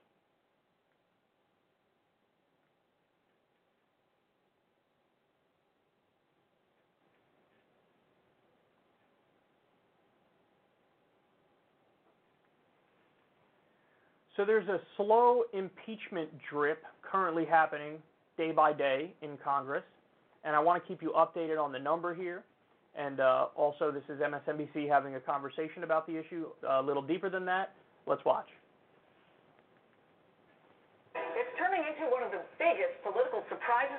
Summer the growing movement to impeach President Trump. 41 more Democrats coming out in favor of impeachment since Mueller testified before Congress in July, bringing the total number of House members supporting an impeachment inquiry to 135. Just this week, after reports Trump offered to pardon aides if they had to break the law in order to speed up progress on a border wall, a top Democrat on the House Judiciary Committee said that issue would be added to ongoing proceedings about whether to impeach Trump. Meanwhile, the slow burn of the growing impeachment caucus continues. One additional Democrat, Lori Trahan of Massachusetts, got behind a move toward impeachment after Mueller's testimony. 96 Democrats are calling for an impeachment inquiry. 98 House members back an impeachment inquiry. A surge of congressional Democrats. The impeachment caucus is swelling to 108 members. 116 Democrats, if you're counting, takes you up to 117 House Democrats. If one more Democrat comes out in favor, it's half of the caucus. I feel we can no longer wait. I feel compelled to call for an impeachment inquiry against President Trump. I do not come to this decision lightly. The American people deserve the truth. A majority of House Democrats are now on record publicly supporting an impeachment inquiry. The number of Democrats supporting an impeachment inquiry now 124. 126. NBC's count now up to 133 Democrats. That brings the number of House lawmakers backing impeachment to 135. I'm joined now by Tennessee Congressman Steve Cohen, a member of the Judiciary Committee. It's good to see you, Congressman. You have supported impeachment since late 2017. Why do you think that now, almost two years later, so many of your colleagues are changing their minds? The, the Democratic base is very much in favor of impeachment. The Mueller testimony really was uh, eye-opening to some in that it showed clearly that five of the uh, obstruction charges had all the constituent elements had been met, and that there were 10, and so arguably you had 10 obstructions, but five, all the elements were met, and that there were over 100 contacts with the, with Russia and, and the Trump campaign during the election. And while there might not have been uh, a conspiracy, there was uh, cooperation and welcome of the Russian uh, involvement, and all those things together but the Democratic base has made a lot of people come out to say they're for an inquiry. I'm all for an inquiry, and I'm pleased to see 135 people there. I think I was second or third in the Congress to come out for impeachment, not for a inquiry, because I don't think while it's important that we get the facts out there at hearings, and that's what we can have to really influence and show the public the need to impeach this man. There's no question he's committed innumerable impeachable offenses, and he should be impeached. We're beyond the stage of simply having an inquiry. Yeah, but here's the thing, dude. You know that that's not going to happen. He's not going to be impeached in the sense that it's not going to get through the Senate. In order for impeachment to actually happen, in the sense that the way we uh, colloquially use the term of impeachment is in everybody's mind, it's like, oh, the president has to go. Like we impeached him, he's gone, he's got to go. Um, the only way that happens is if two thirds of the Senate agrees. So you have this like trial-like thing that happens in the Senate and then two thirds of the Senate would have to agree, yeah, you know, he he he committed the crimes, he's got to go. The chances of that happening are zero percent. Zero. I'm not even giving it 0.1 percent. I'm not giving it 0.1 percent. I'm not giving it 0.01 percent. I'm not giving it one percent. It's a zero percent chance it gets through the Senate. There's no chance at all, not even close. So, since there's no way you're going to actually remove him from office, so what's the point here? You want to you want to get it through the House. Now, is it possible you get it through the House? Yes, it is possible you get it through the House. Absolutely, you can get it through the House. Um, but if you know it's going to die in the Senate, and you know that the headlines are going to say for three days straight, you know, Teflon Don wins uh, impeachment in the Senate, and that gives him a round of good press, and his poll numbers go up, as we know from previous examples like with Bill Clinton. Well, I don't know why you would do that because even though you don't think you're handing a gift to Trump, my argument to you is no, that's it's it will be empirically proven that you indeed did give a gift to Trump if you go down the road that you want to go down. And I think that's what's a little frustrating for me in this conversation is that if you say they shouldn't impeach, it's painted as, oh my God, you're being soft on Trump or you're being pro Trump. But in reality, the whole point of the argument I'm making is to say, oh my God, you're making a giant strategic error where you will actually help Trump. And I'm so convinced of that. Because again, there's a 0% chance it gets through the Senate. It dies in the Senate, so Donald Trump will remain president. And then even the media organizations that don't like him are going to have to run the headlines and run the article saying Donald Trump survives impeachment in the Senate. So he's not going to have to step down. Not going to happen. So then, what the fuck is the point? Again, what's the point then? What's the point? You get it through the House you can pat yourselves on the back, and then it dies? So you can get your day in the sun in the House, but then Trump gets a much bigger round of positive press later in the Senate that will help him and his poll numbers will shoot up. Don't like don't act like that's not the likeliest scenario because that is the likeliest scenario by a long shot. So it's just annoying that like in their anti-Trump fervor, they're not allowing the conversation about how it will unfold to even take place. It's just like mindless. I'm going to cover my ears. I'm going to act like Kyle just didn't make that point, didn't say that, and I'm going to pretend like it's a tough thing to do to just try to impeach him. Now, okay, putting aside this aspect of the conversation, and I could go on and on about this part forever, but putting it aside, let's talk about if they were to do impeachment, okay? So if they were to do impeachment, how should they do it? Well, my answer is basically the exact opposite of what they're doing now. The Democrats are so dumb, it's like it's impossible to wrap your mind around how politically impotent they are. Because you can't have a situation like it is right now where it's like a slow drip of a few people every day, like, oh, okay, yeah, impe-. and by the way, no, they're not, a bunch of them are just saying impeachment inquiry, not saying impeachment. So it's just like, oh, let's all jerk each other off in a committee session and talk about how bad he is. like that's that's basically what that means. But if you were to do impeachment, you cannot do it where it's like a slow drip over time and then eventually it's like two months from now they're like, yeah, impeachment, let's do that. Because you would have to do it as soon as big news hits of a high crime or misdemeanor he committed. So, in other words, you would have to you would have to do it like as soon as he blocked um, you know the move to stop arming Saudi Arabia as they're committing a genocide in Yemen. As soon as he blocked that, you know, maybe everybody gets on the same page in the Senate, the, all the Democrats in the Senate, all the Democrats in the House, and you just hammer home over and over and over and over and over. Donald Trump took money from Saudi Arabia, hundreds of thousands of dollars at his hotel, and now he turns around and gives them money, gives them weapons, and then allows them to commit a genocide as we support them. Babies are dying in Yemen. Babies! So there's no like you can't have the thing that um, that he did here. I forget his name, Cohen, Representative Cohen, whatever. Um, you can't do what he did, which is like, oh well, you know, hey, there's obstruction, and then there's emoluments, and then there's this, and then there's the. You gotta get one issue, all agree to it, hammer home on that one issue. You can't do the like, well, there's a little bit over here and a little bit over there. I'll give you specifics on none of them. I'll make an argument for none of them, and I'll just say amorphously, we need some sort of kind of impeachment. That's what we need. Like, as terrible as the Republicans are, they know how to play politics. They know how to strategize. They know how to have a meeting with the entire caucus and get everybody on the same page and then go. And they all start hitting the same points. They know how to do that. The Democrats are just a fucking mess. Where it's uh, every other, every day, every other day, a couple more for impeachment. They all have different reasons that they're giving for impeachment, and you know when when he he even says as he's arguing this president should be impeached, he even says, well, you know, hey, the Russia thing, even though it quote wasn't a conspiracy, welcome the help, so you know, like bad enough, and so we should probably impeach. So, no, no, no, no, you you don't even sound convinced of the argument you're making. How do you expect anybody else to be convinced of it? You would all have to get on the same page.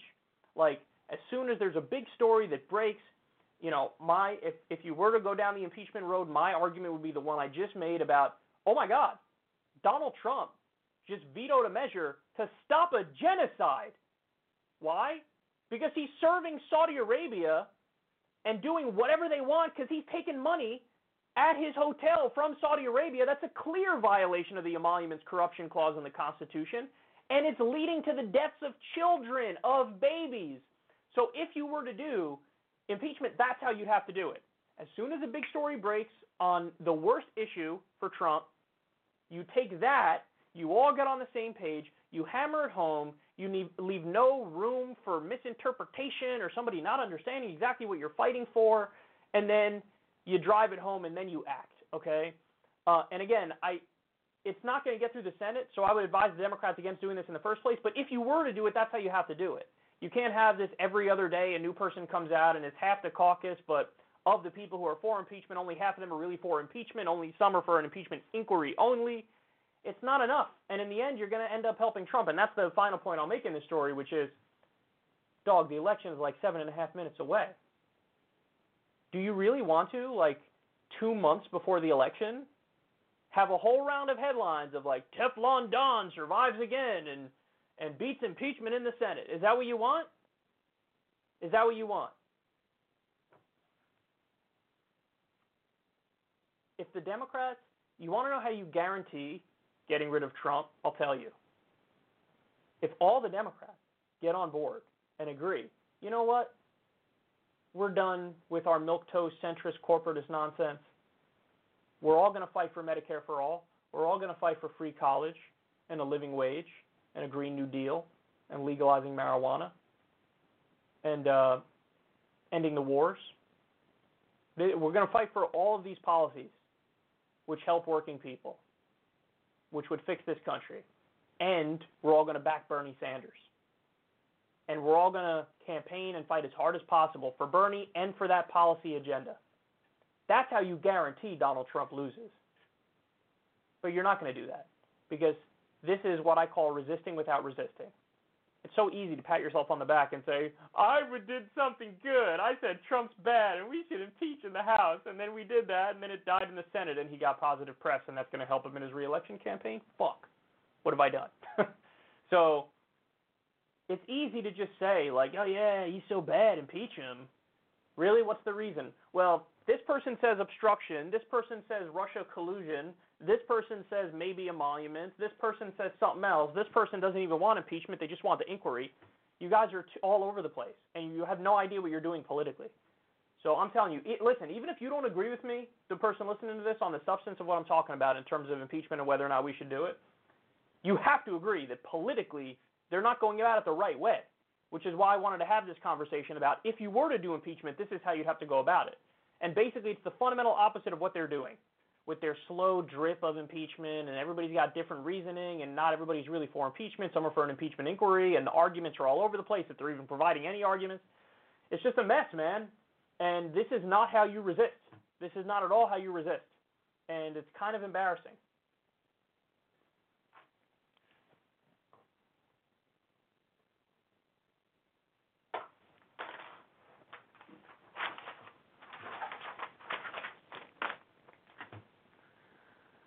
Okay, so now we're going to go to Chris Hayes and um, how much he has fallen, man. Chris Hayes has fallen from grace.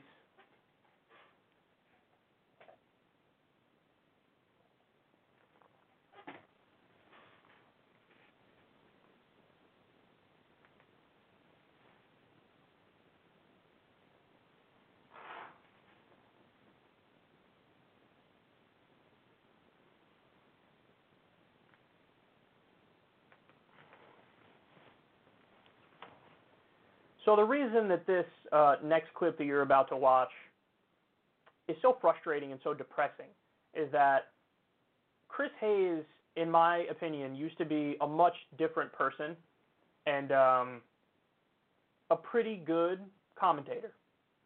He he would cover some very serious issues, and he kind of stood above a lot of the other hosts on MSNBC.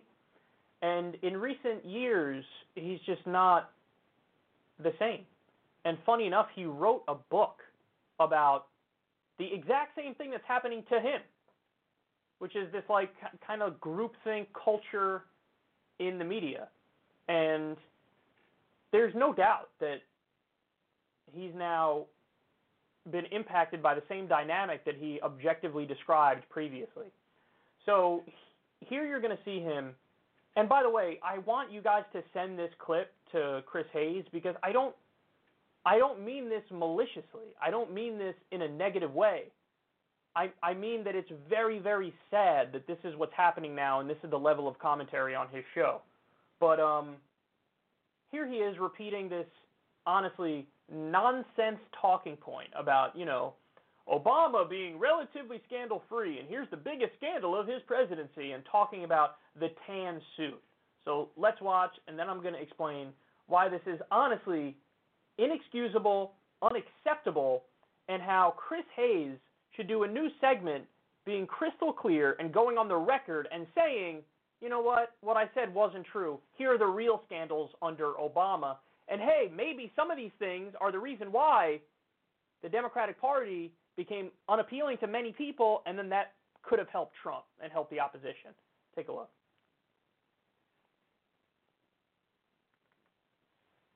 It is a good reminder of how relatively scandal-free his presidency was.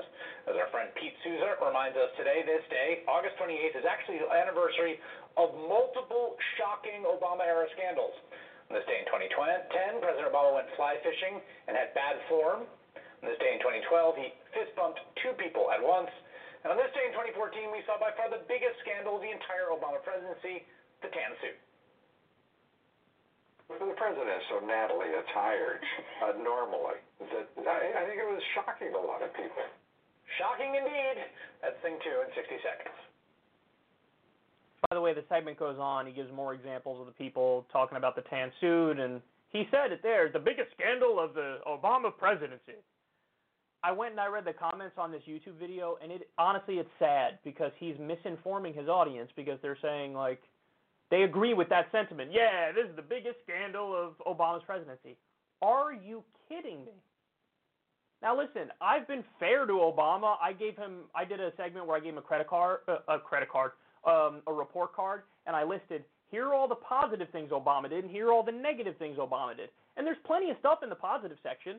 There's certainly good things he did where we should all give credit whether it's the Iran deal, whether it's um, the Cuba deal where we kind of moved away from the insane embargo of the country. Like there's a lot of stuff, a lot of stuff that he deserves credit for, and I'm more than willing to give credit in those areas.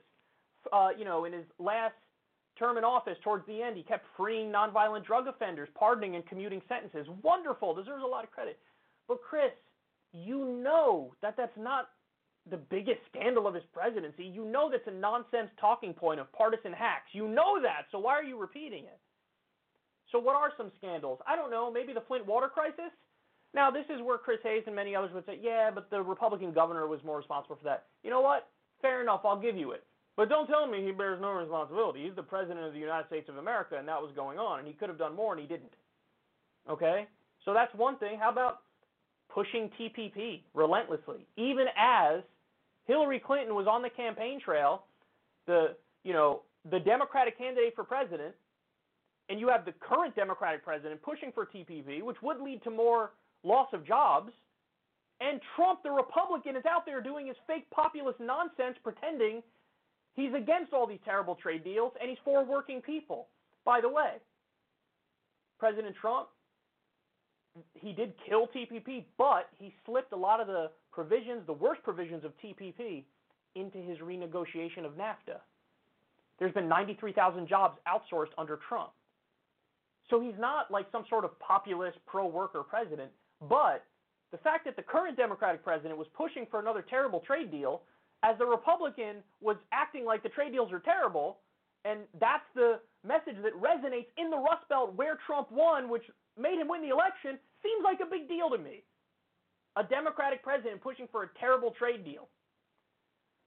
How about the expanded NSA spying? That's a giant scandal.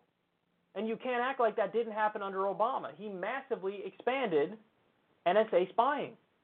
How about not prosecuting torturers and war criminals in the Bush administration? Which he sh- uh, we look forward, not backward. By that logic, nothing can be a crime ever, because every crime, by definition, happens in the past. So, protecting war criminals? That seems like a little bit of a scandal to me. How about not prosecuting any Wall Street criminals when they just did the subprime mortgage crisis, and that led to the Great Recession. How about bailing out Wall Street with no strings attached? This this isn't a scandal. This is a giant scandal. The only way you guarantee Wall Street is not going to do what they did is to punish them for it, is to put people in prison, the people who broke the law. But they didn't do that. They made a decision not to do that. How about the fact that he deported a record number of people. Now, the counter argument to that is, hey man, a lot of them were criminals. Okay, fair enough. So it's not just undocumented immigrants; it's undocumented immigrants who were also criminals. Fair enough. Uh, you know, that's not terrible, but there were also a lot of nonviolent offenders who he deported. That I'm not okay with. And there were also people who just weren't criminals. They called him the deporter in chief. Is that not a scandal? I mean, again, this is stuff that the left cares about. But when Obama did it, now we act like he didn't do it, and that's not a scandal. That's a giant scandal. And probably the worst scandal of all is the illegal drone strikes, expanding the drone war massively, escalating in Afghanistan, and actually killing a 16 year old American citizen in a drone strike. And then when his administration was asked about it, the response was, well, the guy should have had a better father. What? No, no, no, no, no, no, no, no. Are you kidding me? This is an American citizen, 16 years old, and you killed him in a drone strike. And then you act like it was no big deal because his father was potentially an Al Qaeda terrorist or certainly uh, believed in jihadism. But we don't kill people for the sins of their parents. That's insanity. And if you're going to kill anybody in in this country, you need to have due process. No due process. He had kill lists. According to some reports, 90% of the people he killed with drones, innocent people, civilians. And according to Chris Hayes, the biggest scandal of the Obama presidency by far was the tan suit. Chris, I'm I'm disappointed because I know you're better than this, and I know you know better. So send this segment to Chris Hayes and tell him, don't be rude about it, don't be mean about it, but just say, Chris, please watch the whole thing. Because I think he needs to do a retraction, and I think he needs to apologize. And I think he needs to say, no, no, no, here are the real serious issues under Obama. Um, these are the real scandals. And I shouldn't downplay them because a lot of this stuff is incredibly important. And also, yes, be honest. Some of this stuff could have led or helped lead to the election of Donald Trump. I'm not exonerating the people who voted for Donald Trump because they're bigots and they want to see bigoted policy implemented. Those people exist. We have a name for them. We call them TFGs on this show. Stands for too far gone. I'm not a clown, Chris. I get it. There are some people who are bigoted and they voted for Trump because he was voicing support of bigoted policies, like the Muslim ban, like, you know, saying that Mexicans are criminals and rapists. I assume some are good people. I get it. A lot of TFGs. I get it. He wants stop and frisk all over the country, and when you look at that, it's massively racially biased. I get it, Chris. But that's not the only answer in the conversation as to why Trump won. It's not just the bigotry. It's also the fake populism, the tap dance pretending like he's going to help workers. It's 70,000 votes in the Rust Belt that led to his victory and the Democratic president was pushing for a shitty trade deal at the time when that region of the country knows NAFTA, permanent normal trade relations with China, all the trade deals screwed them, and now there's dilapidated factory towns over there. And you have a Democratic president pushing for another free trade deal, and the Republican is on the campaign trail against it. Don't tell me that some of these things didn't help Trump because they did. And I think you know they did. And you definitely know the biggest scandal of his time in office was not the tan suit. You're better than that. Apologize, retract it, and do a segment covering the real scandals.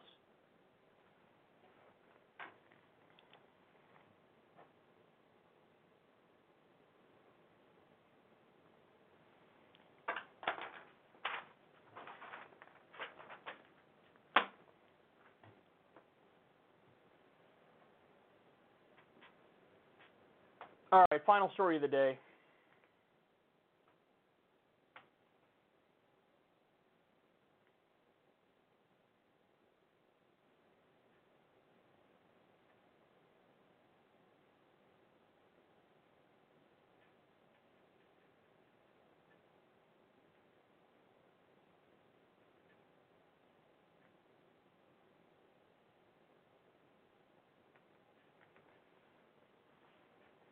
So CNN is fear mongering over North Korea, and they're really like trying to lay the foundation and the framework for military conflict.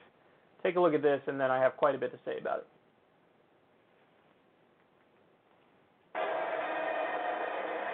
New evidence tonight that North Korea's ambitious young supreme commander may soon have another submarine to command. and a new way to threaten the U.S. New satellite photos just published by the website Beyond Parallel show what appears to be new activity at the Sinpo South shipyard in North Korea, where Kim Jong un's regime builds many of its submarines. Two support submarines, a larger sub and a so called midget sub, are parked there, along with another support vessel. There's a crane, a vehicle in one photo, and people at the dock. Analysts believe it all could be to support this an enormous nuclear capable submarine being built or renovated, which Kim was photographed inspecting last month at a nearby location. Experts say the shipyard activity could mean the North Koreans are preparing for a crucial test. The purpose of this vessel may be to take the test barge out into open waters and test a submarine launched ballistic missile. CNN talked to a top Pentagon official about the new pictures. We see very in, intentional modernization on the part of uh, the DPRK. What concerns you about the development of that submarine? Well, you know, if you if you extrapolate far enough, they're they're uh, looking to for a capability that uh, uh, makes them a a, a more uh, potent adversary. Another senior U.S. official has told CNN the U.S. has been tracking the development of this sub for a year and a half. Kim successfully test-fired a ballistic missile from a smaller submarine in 2016, a vessel which experts say could hold one nuclear-tipped missile. This larger one, they say, could hold three or more.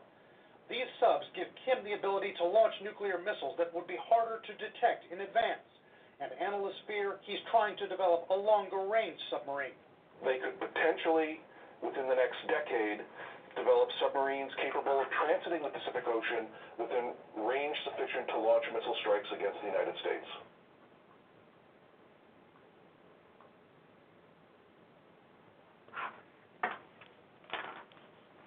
So let me explain to you how this propaganda works, because it's incredibly insidious. At the end there, you saw that guy talking. Ooh, he looks like a serious, he looks like an expert. I mean, look at him, calmly, rationally explaining what's going on here. Uh, and oh, you saw such a legit sounding organization, the International Assessment and Strategy Session. Wait, let me make sure I got that name right. International Assessment and Strategy Center. I said session, I meant center. Um, that sounds so legit, right? Neocon agency. And in fact, that agency, that center, is tied to also very, um, very prominent anti-Muslim bigots like Frank Gaffney, who's like an insane person who makes up these crazy conspiracy theories and you know fear mongers about like the Muslim Brotherhood took over during the Obama administration at the highest levels of our government.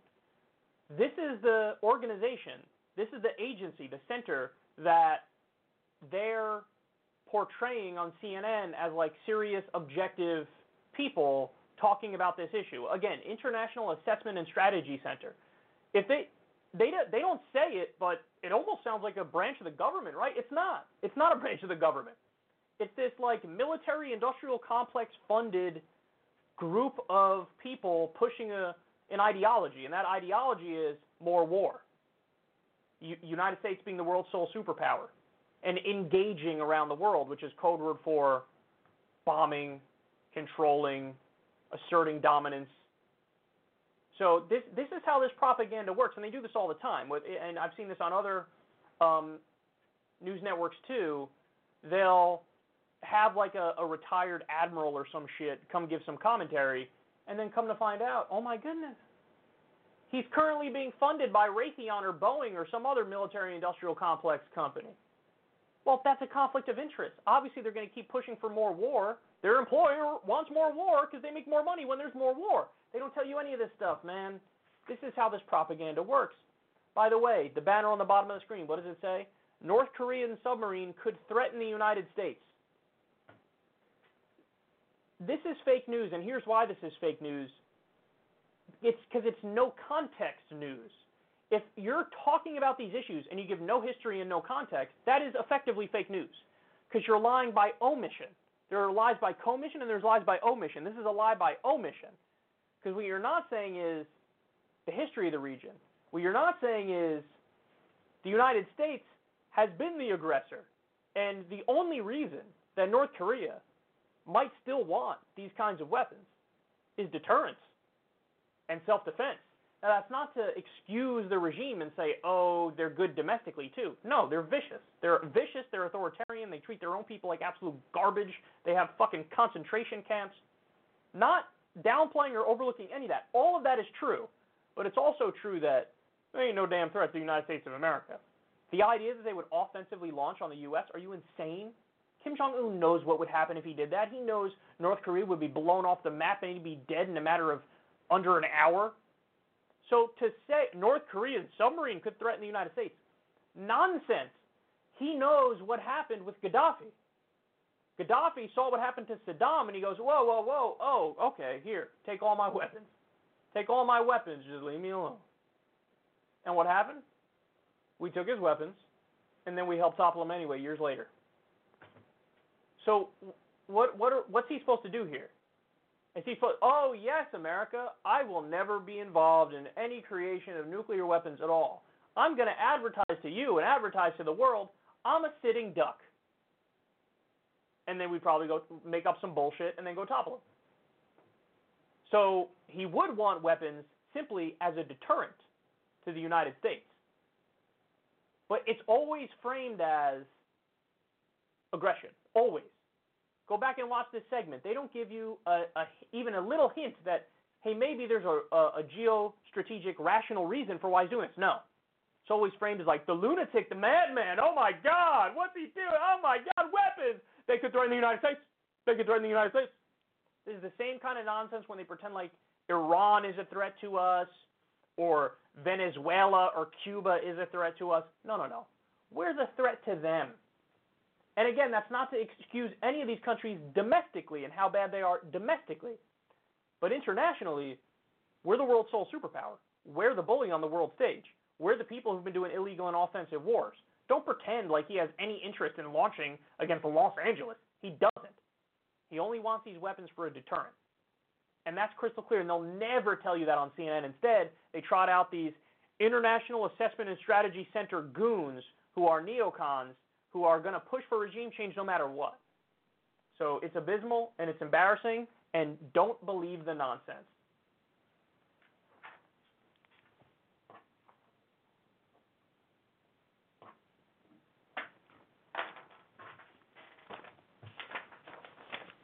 Okay. We're done, baby. Love you guys. I'll talk to you soon. Everybody enjoy the rest of your day. Peace.